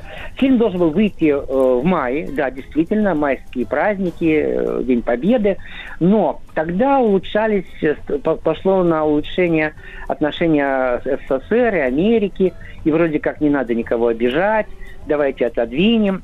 И вот, вот таким вот образом возник не самый, так сказать, так сказать, не самый рейтинговый месяц август. Вот поэтому э, фильм был вызван, да, он имел феноменальный прием у публики. Эм, э, единственная такая вот по-настоящему интересная есть подсказка, что такое восприятие этого фильма, это то, что Рижская молодежная газета зафиксировала, что с, э, с, с момента начала очередной серии э, в городе Рига прекращается э, как бы подача э, воды на 25%. То есть 25% людей точно все бросают, чтобы сесть к телевизору. Бросают свои домашние дела. То есть Понимаете, люди переставали было... мыться, да, фактически? Они переставали, может быть, варить себе борщи, там, не знаю, мыть посуду. Да-да-да. Э, Вячеслав Юрьевич, давайте продолжим после короткой рекламы. Э, Вячеслав Юрьевич Шмыров, э, продюсер, киновед. Сегодня мы говорим о Татьяне Михайловне Лиозновой, режиссере фильма «17 мгновений весны». 50 лет назад в эти дни началась премьера. Сергей Стилавин и его друзья. Дорогие друзья, итак, 50 лет легендарной картине «17 мгновений весны». В эти летние дни мы отмечаем. Э, Вячеслав Юрьевич Шмыров, э, продюсер и киновед, сегодня с нами. Мы о Татьяне Михайловне Леозновой говорим. Вячеслав Юрьевич, ну вы уже упомянули да? несколько раз э, о том, что трения явно происходили между Каратила, да, замыкание короткое между Леозновой и Юлианом Семеновым. А я-то, ну, серьезная история лишить человека аванса. Мы, в общем-то, в принципе, сегодня это очень хорошо понимаем, тем более понимаем, какие авансы могли фигурировать в советском кинематографе. Да, суммы приличные, пришлось вернуть. И, а, ну, я так понимаю, отношения были очень натянуты, и в конце концов э, государственной премии, я так понимаю, да, или был Ну, я, я, давайте, давайте по порядку. Конечно же, аванс Юлиан Семенов получил только уже на студии Горького, а не на киностудии Ленфильм. Речь шла mm. о том, что он там э, нашел режиссера, который должен был ставить этот сериал, но Леознова отбила этот замысел.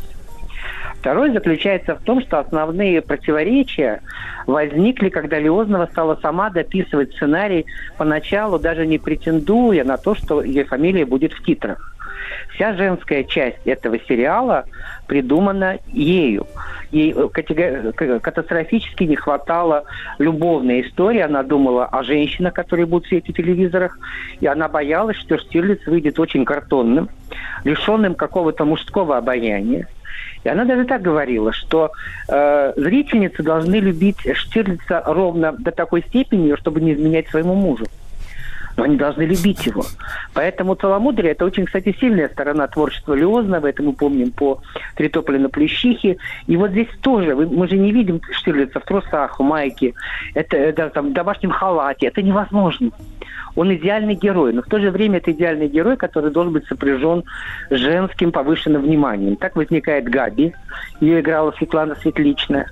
Так возникла вот эта пожилая женщина смешная, э, э, фрау Заурих, вот роль, которая изначально предполагалась для Фаины Георгиевны Раневской.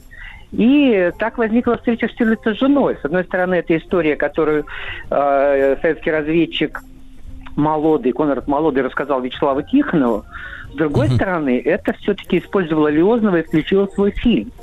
И надо сказать, что Ильян Семенов а, после того, как увидел эту сцену в материале, тут же написал рассказ «Нежность» и опубликовал его в газете э, «Неделя». Он все время стремился как бы догнать Леознова, чтобы его авторство не оказалось, ну, как бы в тени. А свойство Леознова было в том, что если она видела что-то талантливое, как часть своего большого замысла, все-таки она была, ну, таким режиссером генеральского, что ли, склада, она сразу это присваивала себе, очень часто даже беспардонно отталкивала автора. Вот так, кстати, было ведь не только с Семеновым, но и с Михаилом Таривердиевым. Потому что она искала, кто будет петь эту песню. Михаил Таривердиев поначалу эту песню вообще отдал Валентине Толкуновой. Можете себе представить всю степень абсурдности? Она интерпретатор в данном случае, интерпретатор сценария, интерпретатор музыки. И она добилась того, что все это стало сегодня восприниматься в таких, я бы сказал, э, железобетонных формулировках, как, как единственное правильное. Как единственное правильное творческое решение. Вот. И, ну и третье, вы говорите про государственную премию. Государственную премию, э, фильм был выдвинут на э, 75 году, если не ошибаюсь, им государственную премию никому не дали. Потому что фильм воспринимался как как я уже сказал, приключенческий, развлекательный. И Илья Семенов по этому поводу очень страдал, потому что он видел, что идет как бы такое пренебрежительное отношение именно к жанру, к тому, что, чему он посвятил свою жизнь. То есть политический детектив или просто такая э, детективная приключенческая билетристика. Вот. Но потом они получили государственную премию РСФСР, но там Ильяна Семенова уже не оказалось. Вот. Но, как бы сказать, надо в деталях смотреть. Это вопрос, кстати, не так уж хорошо изучен. Документов не так много для того, чтобы в точности сказать, что, что и на каком этапе произошло. Таривердиев ведь тоже не получил государственную премию РСФСР за этот фильм. Вячеслав Юрьевич, ну а личные отношения у Татьяны Михайловны и Елены Семеновой, они как-то вот наладились со временем, нет? Знаете, ей было совершенно в каких-то случаях наплевать на личные отношения. В ее ближайшую компанию, которая была всегда мужской, он не входил. Входил Иосиф Кобзон, Роберт Рождественский, Станислав Ростовский, кинорежиссер. Она очень уважала директора студии Горького, Григория Ивановича Бритикова. Вот когда Татьяна Михайловна умерла мама, они все к ней приехали. Вот это был ее, как говорится, круг. Абсолютно мужской. Женщины там были невозможны. Вот в этом окружении. Вот. Но Юлиана Семенова там не было. Но Прошло какое-то время. Илья Семенов написал роман э, «ТАСС уполномочен сообщить», заявить, ТАСС уполномочен заявить, и Лезнова стала претендовать на то, чтобы этот роман экранизировать. И вот здесь уже Ильян Семенов подключил все свои связи в КГБ с тем, чтобы этого не случилось. Он говорил, она Голда Мейер, он кричал про нее. Она Голда Мейер. Значит, и он добился того, что, в общем, из ее планов – личных планов, ну, может быть, они были не очень, так сказать, настойчивые ее планы. Вот. Этот, эта экранизация выпала и поставил уже этот фильм э, режиссер другого поколения Владимир Фокин. Да. Спасибо вам большое, Вячеслав Юрьевич Шмыров, дорогие друзья, продюсер, киновед и э, очередная наша встреча, очередной наш разговор в эфире о великой ленте 17 мгновений весны, 50 лет э, завтра исполнится с момента первого премьерного показа первой серии. Да, спасибо большое. Сергей Стилавин и его на маяке.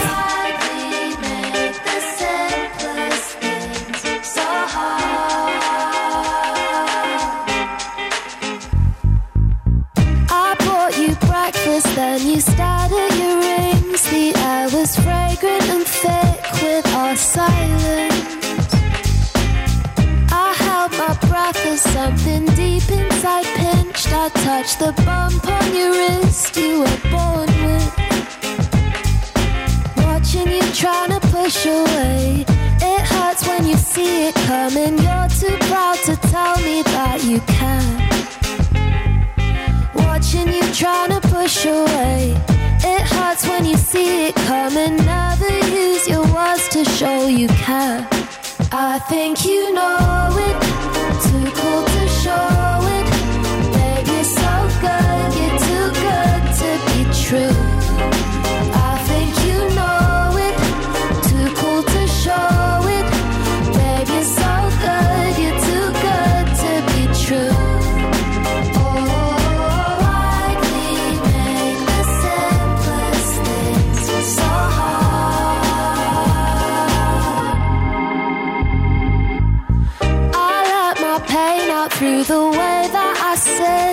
start to pick at the rips in my Nikes.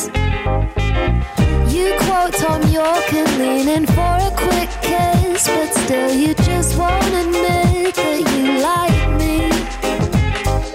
Watching you lower both your eyes. It hurts when you know it's over. Still too stubborn to show that you care.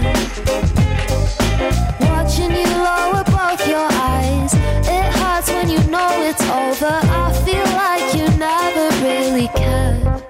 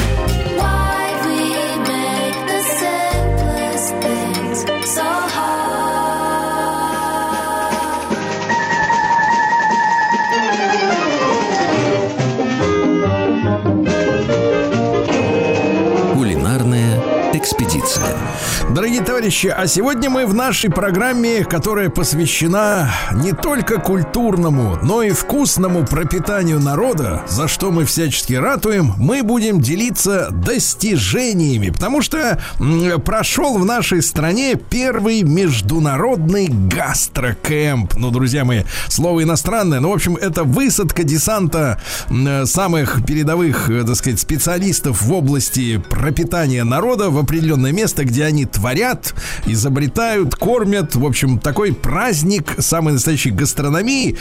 И вы только подумайте, а 10 государств приняло участие, с- отправило своих лучших сыновей и дочерей.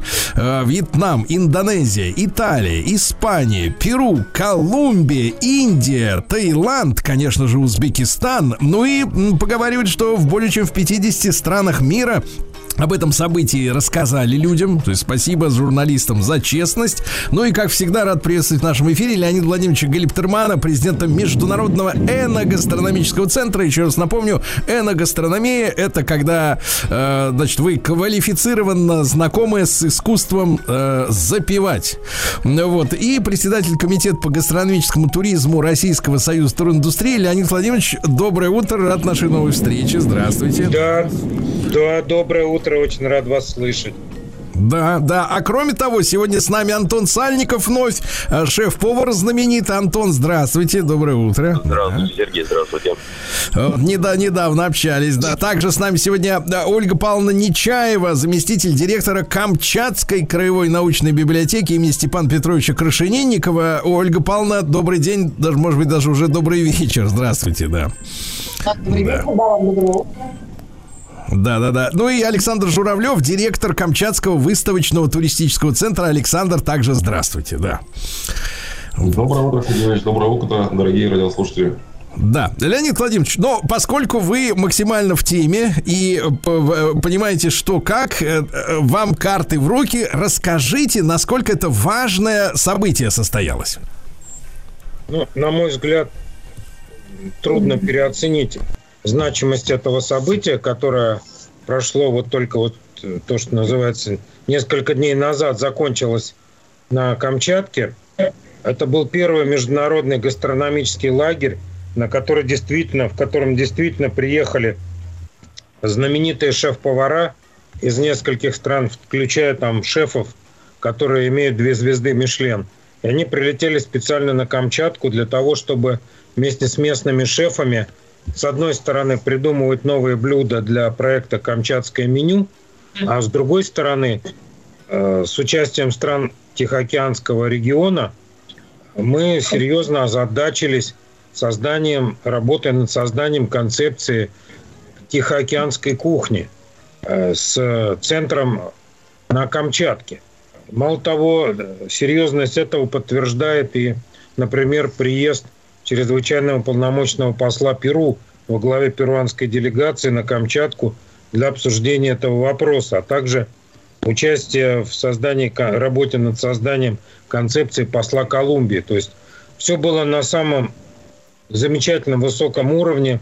Э, Камчатка, как всегда, очень профессионально и доброжелательно всех приняла. 10 ресторанов камчатских участвовало в проекте, и библиотека участвовала, и музей участвовал местный. Ну, в общем, колледж технологический, где шеф-повара проводили мастер-классы для студентов. В общем, это была очень насыщенная неделя, которая завершилась тем, что сейчас мы начали следующий этап. Мы начали работу над созданием рабочей группы, которая будет создавать концепцию тихоокеанской кухни на подобие того, что сделано по средиземноморской кухне для ЮНЕСКО. Вот Леонид Владимирович, э, не могу не спросить. Слушайте, а ну, Камчатка, нет, место замечательное, сам туда стремлюсь. А, значит, э, э, Тихоокеанская кухня, все, вопросов нет, хотя вопросов много, именно что она должна из себя представлять. Но вот этим товарищам, вот этим перуанцам, колумбийцам, вот им-то что, на, что надо, как говорится, в Тихоокеанском регионе? Ну как, они же тоже страны Тихоокеанского региона и Таиланд, и Индонезия, и Вьетнам. Это все страны, которые относятся к Тихоокеанскому региону. А им этот проект безумно интересен, потому что все прекрасно понимают, что какие выгоды получили страны, которые вошли вот в этот зонтичный бренд средиземноморская кухня. И Тихоокеанская кухня, вот как явление такого, его пока нет, его можно создать с нуля.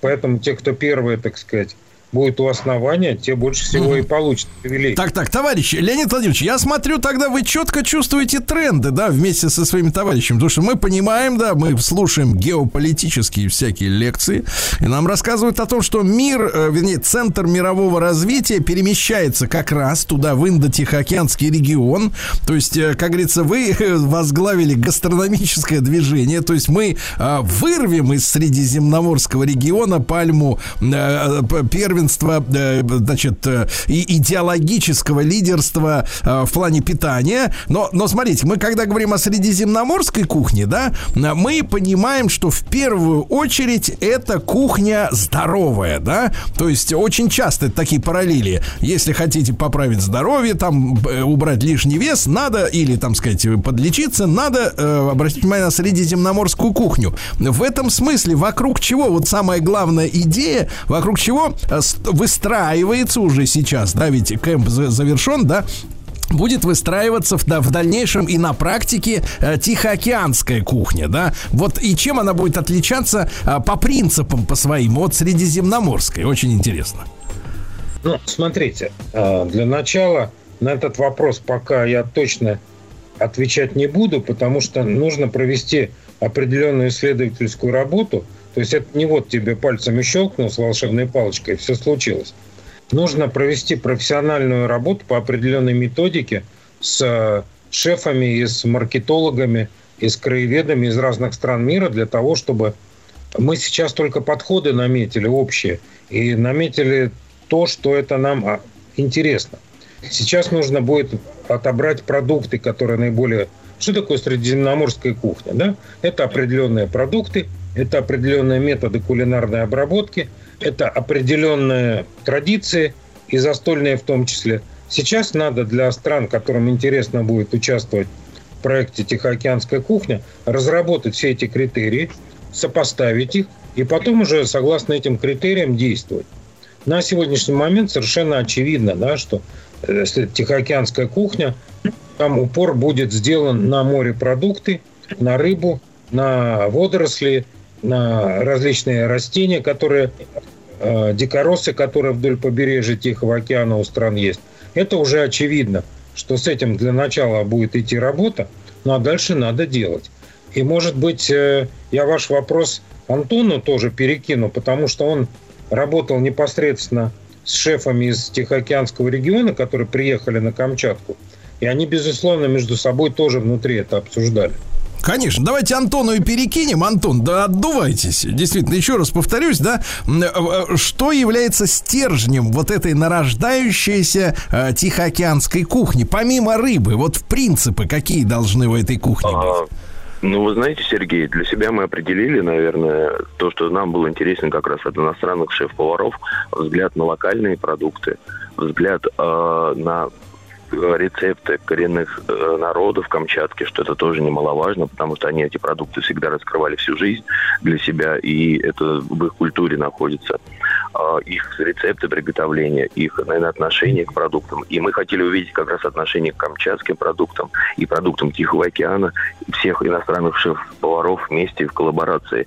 И поэтому, наверное, стержень это не только, ну, это в первую очередь, конечно, рыба и морепродукты, когда мы там э, Виктором Гутиересом, две, пол, две звезды Мишлен, обсуждали. Я говорю, смотри, вот у нас Анадара есть. Он говорит, о, слушай, у нас же тоже есть, мы тоже готовим.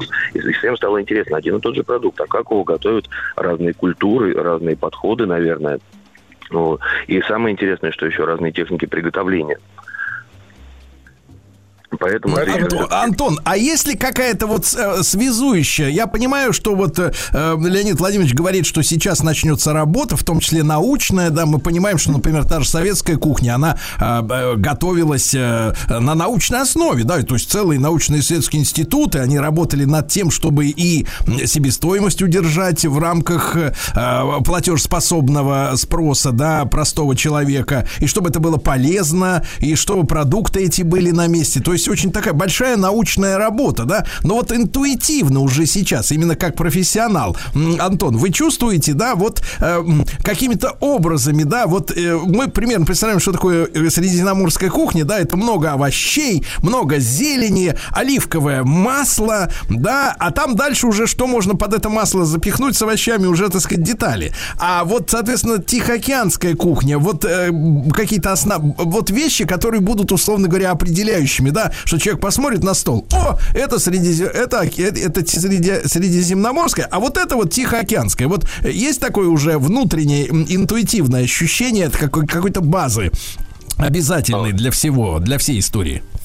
Да, конечно, это определенно другой набор морепродуктов, который выводится все-таки только в Тихом океане, а, который будет определять Тихоокеанскую кухню. Это дикоросы, это ягоды, которые растут, если брать, например, ту же Камчатку, это, конечно же, э, всевозможные ягоды, которые у них произрастают в виде шикши, в виде жимолости в виде невероятной клюквы. Это локальные и, самое главное, Сергей, сезонные продукты, которые появляются. То есть те же самые грибы могут быть белые, командорские. Э, и соответственно, это, конечно же, краб, морской гребешок. Если мы берем что-нибудь мясо, знаете, вот не рыба, морепродукты, то, опять же, это локальный продукт Камчатки, это олень. Так, Леонид Владимирович, а, а, тогда еще раз задам вам вопрос, да? А, вы будете действительно подключать э, к этой исследовательской работе научную мысль, да? То есть вот не просто профессионалов, которые уже непосредственно воплощают, но и, как говорится, вот такой вот мозговой штурм интеллектуалов от, э, э, так сказать, э, питания народных масс э, к этой задаче. Конечно, и будут подключаться и, и наши и зарубежные. Ну вот, например, мы очень э, интересно начали работу, и я как раз э, хотел тоже попросить дать слово э, и господину Журавлеву, и заместителю директора библиотеки, потому что мы придумали несколько новых интересных тем и ходов, с одной стороны. С другой стороны, зарубежные коллеги тоже будут. У нас уже есть несколько университетов зарубежных, там, в том числе в Мексике и в Индонезии, которые с большим удовольствием хотят подключиться к этому проекту. И Перу, конечно, Перу очень активно во все это входит, потому что они, как лидеры гастродипломатии в мире, они очень хорошо понимают, насколько вот э, важную тему мы подняли. Конечно, конечно. Прошу, Ольга Павловна и Александр, прошу. Ну, позвольте, я начну. А, Смотрите, гастрокэмп 2023 чем отличался от прошлого года? Тем, что мы уже м, понимая, что время, времени мало, мы собрали в одном месте всех камчатских товаропроизводителей и отвезли вот эту бригаду шефов для того, чтобы можно было ознакомиться с локальными продуктами. Потом мы отвезли а, бригаду в музей, где показали, как добывается, например, рыба, те ценные рыбные породы, которые у нас а, выводятся в Тихом океане.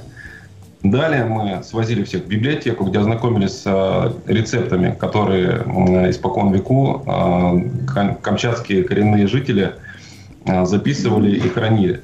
Потом мы отправили наших товарищей творить на кухне в разные рестораны. При этом они проводили мастер-классы. А по итогу у нас эти блюда были показаны на гала-обеде. Для нас самая ключевая история была показать, что камчатские блюда, вот та же ягода, они отличаются по вкусовым характеристикам от других э, регионов страны, потому что они произрастают на вулканической почве. И задействовать недорогие продукты сезонные, например, такую рыбу, как треску или ментай, который очень ценится за рубежом, но слабо ценится внутри страны. И ментай, приготовленный, или треска, приготовленный шефом, э, имеющим две звезды Мишлена, конечно же, будет приобретать статус рыбы, на которую посмотрел такой маститый повар. Прекрасно вас понимаю, да, мы за ментай. Да, Ольга Павловна, что добавит нам? Как, э, так сказать, наши научные сотрудники из библиотеки смотрят на гастрокэмп? Но я хочу сказать, что мы вообще были приятно удивлены, что Леонид Владимирович посчитал важным установить такое тесное партнерство с библиотекой. И ну, мы поняли, что тут, как говорится, все серьезно, раз начинается все с научно-информационной базы, потому что, конечно, э, в первую очередь надо обращаться к первоисточникам, да, изучить вот аутентичную кухню, рецепты, э, понять э, самую суть э, э, того, что составляет, э, скажем так, э, э, наша национальная кухня да, коренных народов Камчатки. И уже впоследствии мы наблюдали, как развивается гастрокэмп и работа какая идет по всем направлениям. Это и, и ставятся задачи раскрыть природный потенциал, да, ресурсный, и поднимаются этнокультурные пласты, и история Камчатки. Поэтому мы с удовольствием просто работаем э, в команде э, и, конечно, делаем все, что возможно, что от нас зависит, чтобы помочь достигнуть желаемого результата. И вот буквально недавно родилась идея сделать такой проект, цикл информационных передач на ресурсах, на интернет-ресурсах библиотеки, где мы могли бы в течение года до следующего события гастрокэмпа рассказывать нашим жителям о кухне, угу. показывать рецепты, да, как это готовится, как-то интересно, эстетично подавать материал с точки зрения культуры питания. Да, да. Леонид Владимирович, и поскольку я помню, что вы глава Международного эногастрономического центра, да, ну вот в рамках допустимого, как говорится, в средствах массовой информации упоминания этой темы, потому что, с одной стороны, хотя я знаю, и президент патронирует, так сказать, своим одобрением, да, вот тему развития виноделия в России, да, но тем не менее у нас в СМИ как бы все это считается, любой разговор о эногастрономии, это как бы на грани такой пропаганды алкоголизма, и как-то сразу ведущие, в том числе я, чувствуют себя не очень ловко в этой ситуации, поэтому стараемся эзоповым языком говорить, хотя тема важная. Вот если мы представляем, Леонид Владимирович, что в средиземноморской кухне, конечно, очень много внимания уделяется вину, да, и мы прекрасно это все понимаем, то такой вопрос для тихоокеанской кухни, да, для новой, нарождающейся, да, вот в этом плане базовая история, а что из себя представляет? Вот это тоже важный вопрос. Смотрите, значит, базовая история – это вот что. Ну, во-первых, базовая история – это различные настойки и дистилляты на основе mm-hmm. ягод. Например, mm-hmm. та же Камчатка, она вообще, ну, я, наверное, открою тайну страшную, но Камчатка это родина российской культурной жимолости. И вся mm-hmm. жимолость культурная, которая из России, так или иначе имеет камчатские корни. А, и вот э, те напитки, которые делают э, на Камчатке на основе жимолости, они произвели просто фееричное впечатление на зарубежных гостей, поскольку они очень хороши и качественны. То есть, А Леонид Владимирович, стороны, смотрите, то есть давайте про я, я переведу, переведу в русло, как бы так сказать, художественной, полухудожественной живописи и литературы. То есть, если Средиземное море это такое нечто, ну, море, конечно, но тем не менее ласковое, такое теплое, да, такое элитарное, вот, и спокойное, опять же, повторюсь, да, то Тихий океан все-таки океан это суровая стихия, да, и здесь нужны, как говорится, суровые подходы к, к эногастрономии. То есть, как говорится, как минимум более крепкие. Я понял вас, да, Леонид Владимирович, ну мы будем следить, начинание отлично, опять же, в русле а, геополитических э, перемен в мире. И благодарю за сегодняшний разговор. Друзья мои, первый международный гастрокэмп закончился на Камчатке.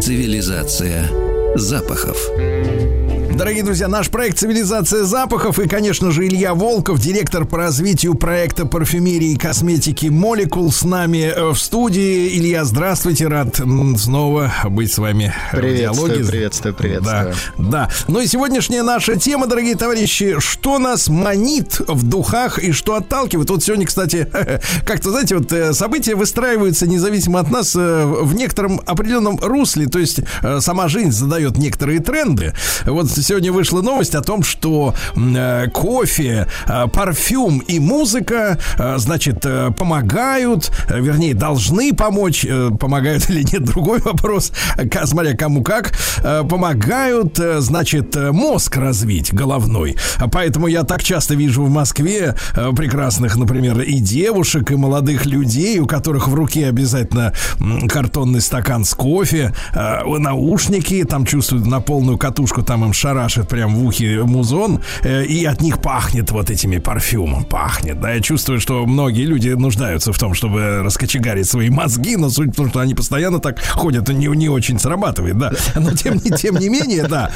Вот э, э, действительно, что же нас привлекает э, в парфюме, да? Э, Вот, э, ну, понятно, эстетика, да? Э, Понятно, приятный запах, да? Ну, приятный запах и в туалете может быть от э, этого ароматизатора, правда? Вот сейчас пшик-пшик, и, и- и вроде как, конечно, дешевый, мерзкий, но иногда Но встречается- приятный, да, Ну, приятный, или какая-нибудь палка вколот туда в банку с, с жижей, да, вот она стоит, эта палка, тоже пахнет вроде чем-то приятным, по большому счету. Но ведь именно парфюмерия нас как-то вот, э, да, раскочегаривает. Суть в том, что есть у запахов некая градация, такая, как бы, социальная градация запахов, да? Вот как вы видите, в чем секрет, Илья?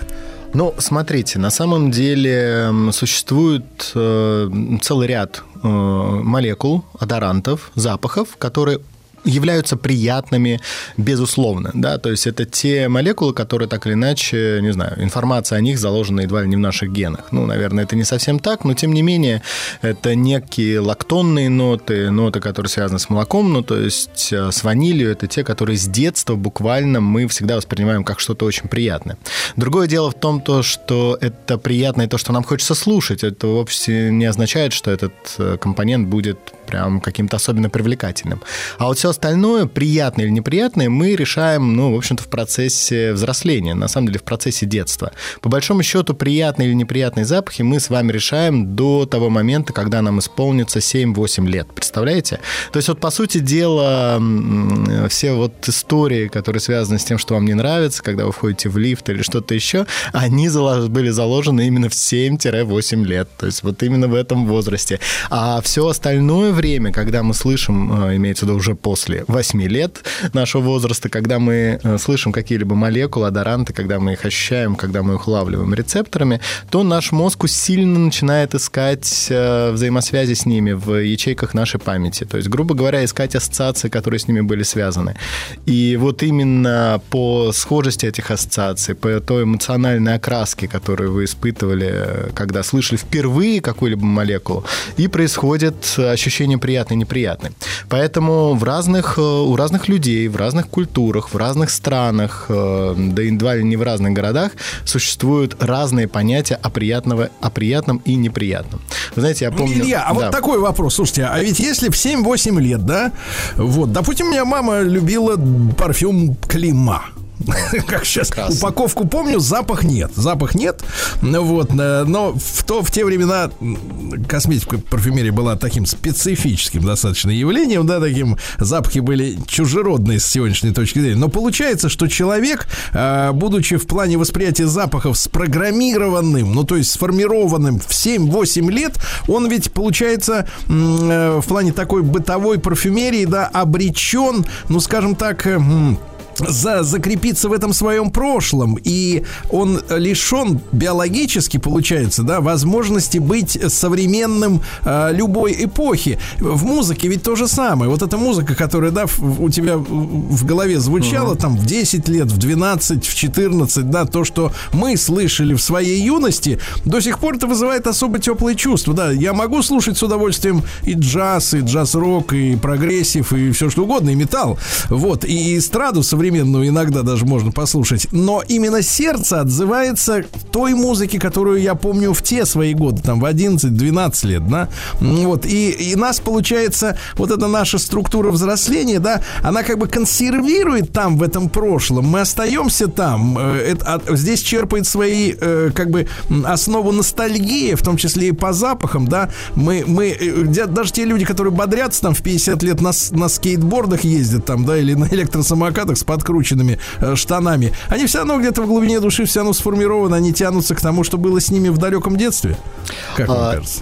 И так, и не так. То, что касается запахов, с одной стороны, безусловно, а, если мы слышим такой же прям набор э, молекул одорантов, то есть такой же аромат, который слышали в детстве, который у нас был связан с чем-то очень-очень положительным, не знаю, там, с бабушкиным пирогом, с каникулами, там, чем-то еще. Вот, например, э, есть замечательный такой парфюмер, бренд Вильгельм Парфюмерии, вот он делает, например, аромат, называется, представьте, «Утренние шахматы». Вот это вот было самое сильное олфактивное впечатление его в детстве, когда там на детских каникулах э, его отец и дед играли в шахматы утром, да, и он э, постарался как можно более точно воплотить свои воспоминания там с свежескошенной травой, н- там с морским бризом, с трубкой, которую курил его дед. Получилось нечто великолепное, и удивительным образом этот аромат практически на всех, кто его слышит, даже у кого нет таких воспоминаний, он действует как, как мы говорим, как антидепрессант, да, то есть вот когда все совершенно там ужасно, за окном слякоть, грязь, снег, там все что угодно, э, кто-нибудь накричал, наорал, вот нужно нести этот morning chess, утренние шахматы, и тогда наше такое эмоциональное состояние внутреннее, оно придет такое в состояние, ну, гораздо большей расслабленности, релаксации, да, в какой-то степени будет, наоборот, стимулировано, то есть вот, и, и, казалось бы, утренние шахматы. Дело в том, то, что мы помним, то есть наш мозг помнит не только конкретные образы, связанные, воспоминания, в смысле, связанные с определенными запахами, но и помнит сами молекулы. Молекулы, одоранты, из которых вот этот вот запах состоит, да, потому что там запах бабушкиного пирога, например, там тысячи различных молекул, да, мы должны это понимать. И со всеми этими молекулами связана определенная эмоция. Поэтому э, в будущем, например, после э, детства, когда мы слышим эти молекулы, то наш мозг начинает усиленно искать как раз вот эти вот ассоциации эмоциональные, далеко не всегда прям полностью образы, связанные с воспоминанием. Поэтому мы можем любить новые комбинации этих молекул. То есть, если мы любим эти молекулы, да, заложено то, что у нас из детства, то комбинации, которые получены из этих молекул, мы тоже можем любить в той или иной степени. Но это, если сравнивать ваш пример с музыкой, это если бы, например, любили не просто композиции, да, а любили бы конкретно ноты, да, то есть вот в парфюмерии, грубо говоря... Погодите, ты- получается, смотрите, давайте разберемся, Илья, Да. погодите, тут тема-то серьезная, это философская. Получается, у нас в мозгу, да, уже сидит любовь к определенным молекулам, так? Правильно А я понимаю? У нас в мозгу сидит любовь к определенным, к очень небольшому количеству молекул, а остальное формируется до 8 лет. Совершенно верно. То есть, получается, я вот к чему клоню. То есть, если ты, например, в детстве не пережил вот этих э, мгновений, да, стал- ну вот, например, не пах пирог с утра, понимаешь? Да. Не пах. То есть, получается, что человек с незакрытым, как это принято у психа и психиатров, так говорить, про гештальт они же сразу заводят балалайку.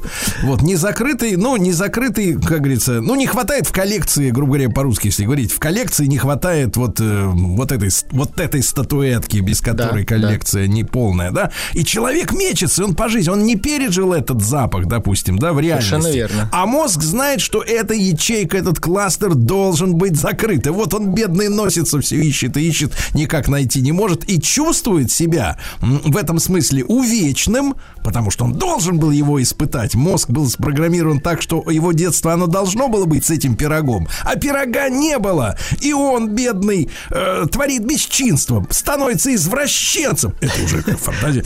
Да, всего лишь из-за того, что э, мозг ждал и не дождался. А? На самом деле пирог был всегда.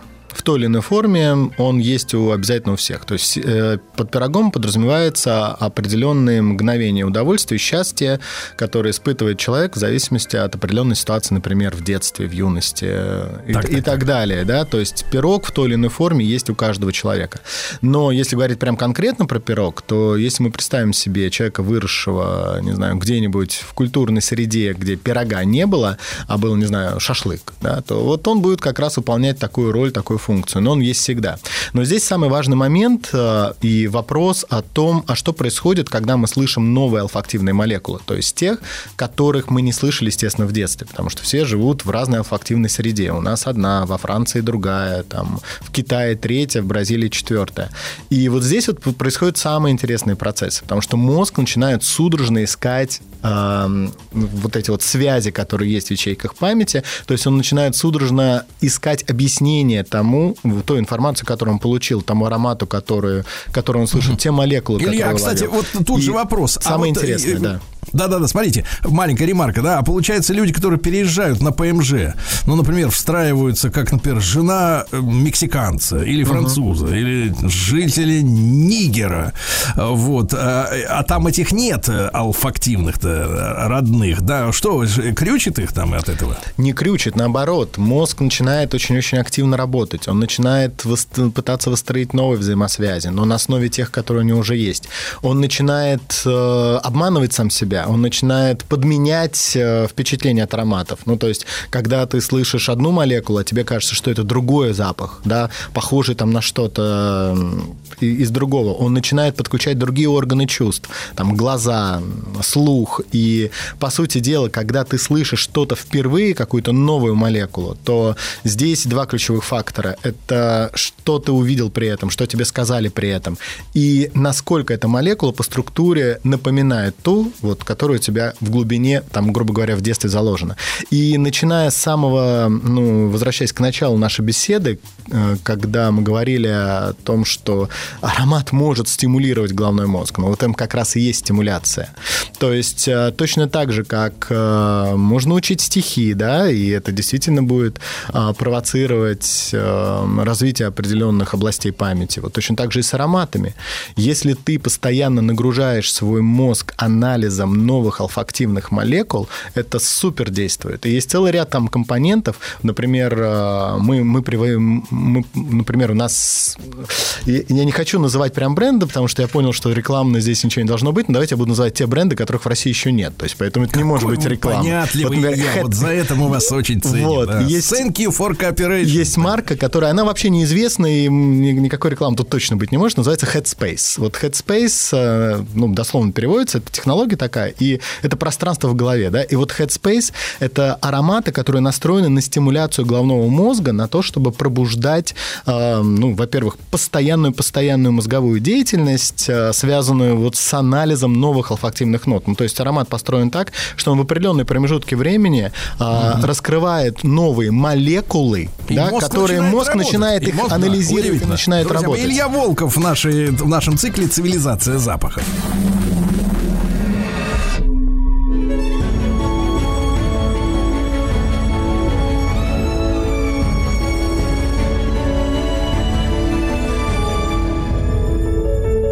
Цивилизация запахов. Дорогие друзья, итак, с нами Илья Волков, директор по развитию проекта парфюмерии и косметики «Молекул». И сегодня мы э, говорим о том, что нас манит в духах, что отталкивает. Э, Илья, ну мы уже как-то касались темы э, совращения, да, при помощи запахов и воздействия. Вспоминается бедный принц Гарик, которому в детстве давали две сосиски, а его старшему сыночке, э, братику, э, а три. Ему говорили, а потому что он вот будет королем, а ты никто. Вот. И он такой весь обиженный и загнанный, да, потом мама погибла, к сожалению, да, вот принцесса Диана. И было исследование, что вот его нынешняя афроамериканская вот эта жена, да, вот, она, чтобы э, как-то Гарик это завлечь, она одеваться начала как э, э, принцесса Диана. То есть она вот э, имитирует стилистику одежды мамы, чтобы давить, как говорится, на больное и проникать в подсознание. А с помощью запахов, вот, например, те же женщины, они э, вот они могут нас охмурить, э, давя на наши какие-то вот эти 7-8-летние представления о добре и зле в плане э, аль- алфактивности. Вот. Ну, так они только этим и занимаются, на самом деле. Что там греха таить?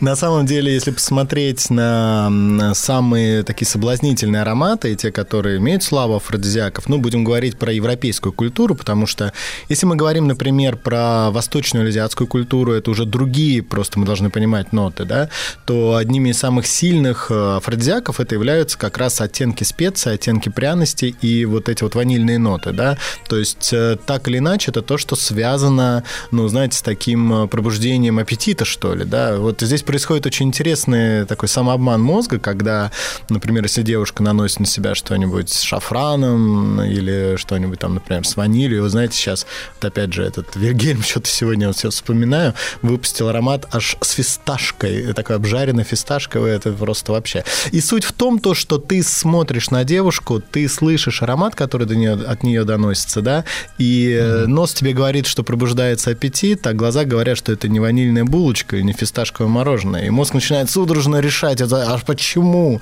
Почему у меня тот же самый гормональный фон, как по пробуждению? Погоди, а тебе там хочется, чего-то- что ли, съесть съесть, а что глаза говорят, уж съесть нельзя, и поэтому мозг решает, а черт возьми, значит, это не съесть хочется, значит, просто у меня интерес возник к этой девушке, вот и все. Поэтому они вовсю Какой на кошмар. самом деле этим пользуются. Ну, наш мозг, как я уже говорил, больше всего на свете любит обманывать сам себя, и э, это удивительно интересно работает. Вообще две группы афродизиаков, это условные и безусловные. Вот э, безусловные те, которые связаны с нашими прям такими глубинными воспоминаниями. Ну, потому что гормональный фон, когда мы испытываем аппетит и сексуальное желание, он очень похож. Те же самые гормоны вырабатываются. Поэтому вот не зря все эти поговорки, да, про желудок, любовь и прочее. И парфюмерия вовсю, конечно, этим пользуется. Ну, а другая группа, конечно, как вот мы рассуждали, это те или иначе ароматы, а, напоминающие запах тела. И мы в прошлый раз об этом как раз говорили, когда говорили про туберозу, про белые цветы. Вот там очень много такого. Причем даже в чистом виде, например, аромат туберозы может раздражать, особенно в лифте, а вот э, если взять оттуда молекулу марлимбанол, как вот тот самый бренд Headspace, о котором я упомянул, э, пользуется и вот это может быть что-то безумно соблазнительное. Но я бы хотел, чтобы вы понимали, что всякое, э, не знаю, описание или там э, возможность купить какие-то ароматы с феромонами, с афродизиаками, это все полная чушь. Да, это все действует совершенно по-другому. А, Хотя просто люди это очень часто используют как маркетинговый прием. И поэтому возникает, э, знаете, когда человек платит там какие-нибудь большие деньги, типа за аромат с феромонами, не понимая, что феромон это ну, определенная группа гормонов, э, которые индивидуально у каждого. Если ты говоришь аромат с феромонами, надо сказать, с чьими феромонами конкретно, не знаю, там Анджелина Джоли, Бандерас или кто кого предпочитает. Вот. И э, это, конечно, полная чушь. А вот Да э, вот вызвать Гвинет ассоциативный ряд. Да, Гвинет Пелтер тут сумасшедший. То она мыло выпускала с ароматом своей этой Вот, вот, вот, вот, вот. хозяйства своего, то еще какая-то чушь собачья. А Чушь собачья. А вот принц Гарри, вот да. А вот нам-то, вот нам, вот чем бы натереться таким, как говорится, чтобы женщине, как говорится, опять же, подкатить-то поэффектней. Нам обязательно надо натираться пачули и ветивером, если честно. Ну, то есть, э, если мы хотим прям вот так вот подкатить к женщине с, э, с идеей то, что ты крутой мужчина, да, имеется в виду Так. успешный, с сильным характером, сильный, то вот именно а, пачули компоненты, о котором я рассказывал в прошлый раз. Еще есть один ветивер. Это трава, но используется корень в парфюмерии, поэтому у него такой древесный аромат. Вот он создает такое ощущение силы, благородства. И очень интересно, что к женщине не так важно подкатывать, ну, например, с плотскими компонентами, вот о которых я сказал, или с гурманскими. То есть это вот для мужчины как раз афродизиак, а для женщины а, нужно подкатывать скорее с такими компонентами, связанными с чертами характера. Да? Но это, кстати, очень интересно можно поговорить на эту тему, потому что это показывает разницу между мужчиной и А вот женщиной. как пахнуть, э, Илья, как как обычно, знаете, вот альфонсы, они э, к женщинам, ну, потом уже в криминальную хронику, если кто-то из них не очень ловкий попадает, они вечно изображают из себя, например, агента ФСБ которые шифруются, да, и поэтому ему надо, ему. А как пахнет агент ФСБ? Вот, агент Причем Ф- при том, что мы знаем, что он должен на улице ничем не отличаться вообще ни от кого. Он должен быть как бы прозрачен. Вот агент ФСБ должен пахнуть э, ветивером. Спросите у президента, хочешь сказать. пахнуть ветивером и, и э, оттенками кожи, кожаных нот. Да, то есть вот Кожаный плащ. кожаный плащ и ветивер. То есть вот эта вот комбинация. Кстати, у нас есть именно такие Что-то из комбинации. 30-х, да, такое? Ой, ну, д- с 50-х, 60-х, наверное, даже, даже вот Я так шучу, вот, да. что Но из 30-х... э, Так, а если космонавт, э, вторая категория еще космонавты. Вот, потому что они должны объяснить, почему улетели потом на полгода. Не, не, не звонили, потому что не было связи. Космонавт, вот как? Там в безвоздушном пространстве, я говорил, к нам приходили космонавты. Вот на вашем стуле сидел космонавт прекрасный, говорит, там вообще ничем не пахнет, говорит. Конечно, ну, как, как там может чем пахнуть э, воздух? Там А может для только... женщины? Но, А для но зато женщины? можно создать ассоциативный ряд. То есть, чтобы сделать запах м, космоса, нужно представить Да. себе, когда ты смотришь вверх, какое-нибудь звездное небо, находясь... И вот тут важный, важный момент. Где-нибудь там на лужайке, на даче, на горе, в обсерватории или что-то еще. Но мне кажется, что космонавт э, должен э, иметь э, э, аромат, состоящий из таких молекул, которые нам очень сложно ассоциировать сразу Да? четко Не, с ну чем-то. проще. Что-то Не, принципиально плащ- новое. Кожаный плащ, Кожаный плащ проще. ФСБ это гораздо практичнее. Да. Илья Волков, спасибо большое, дорогой, спасибо.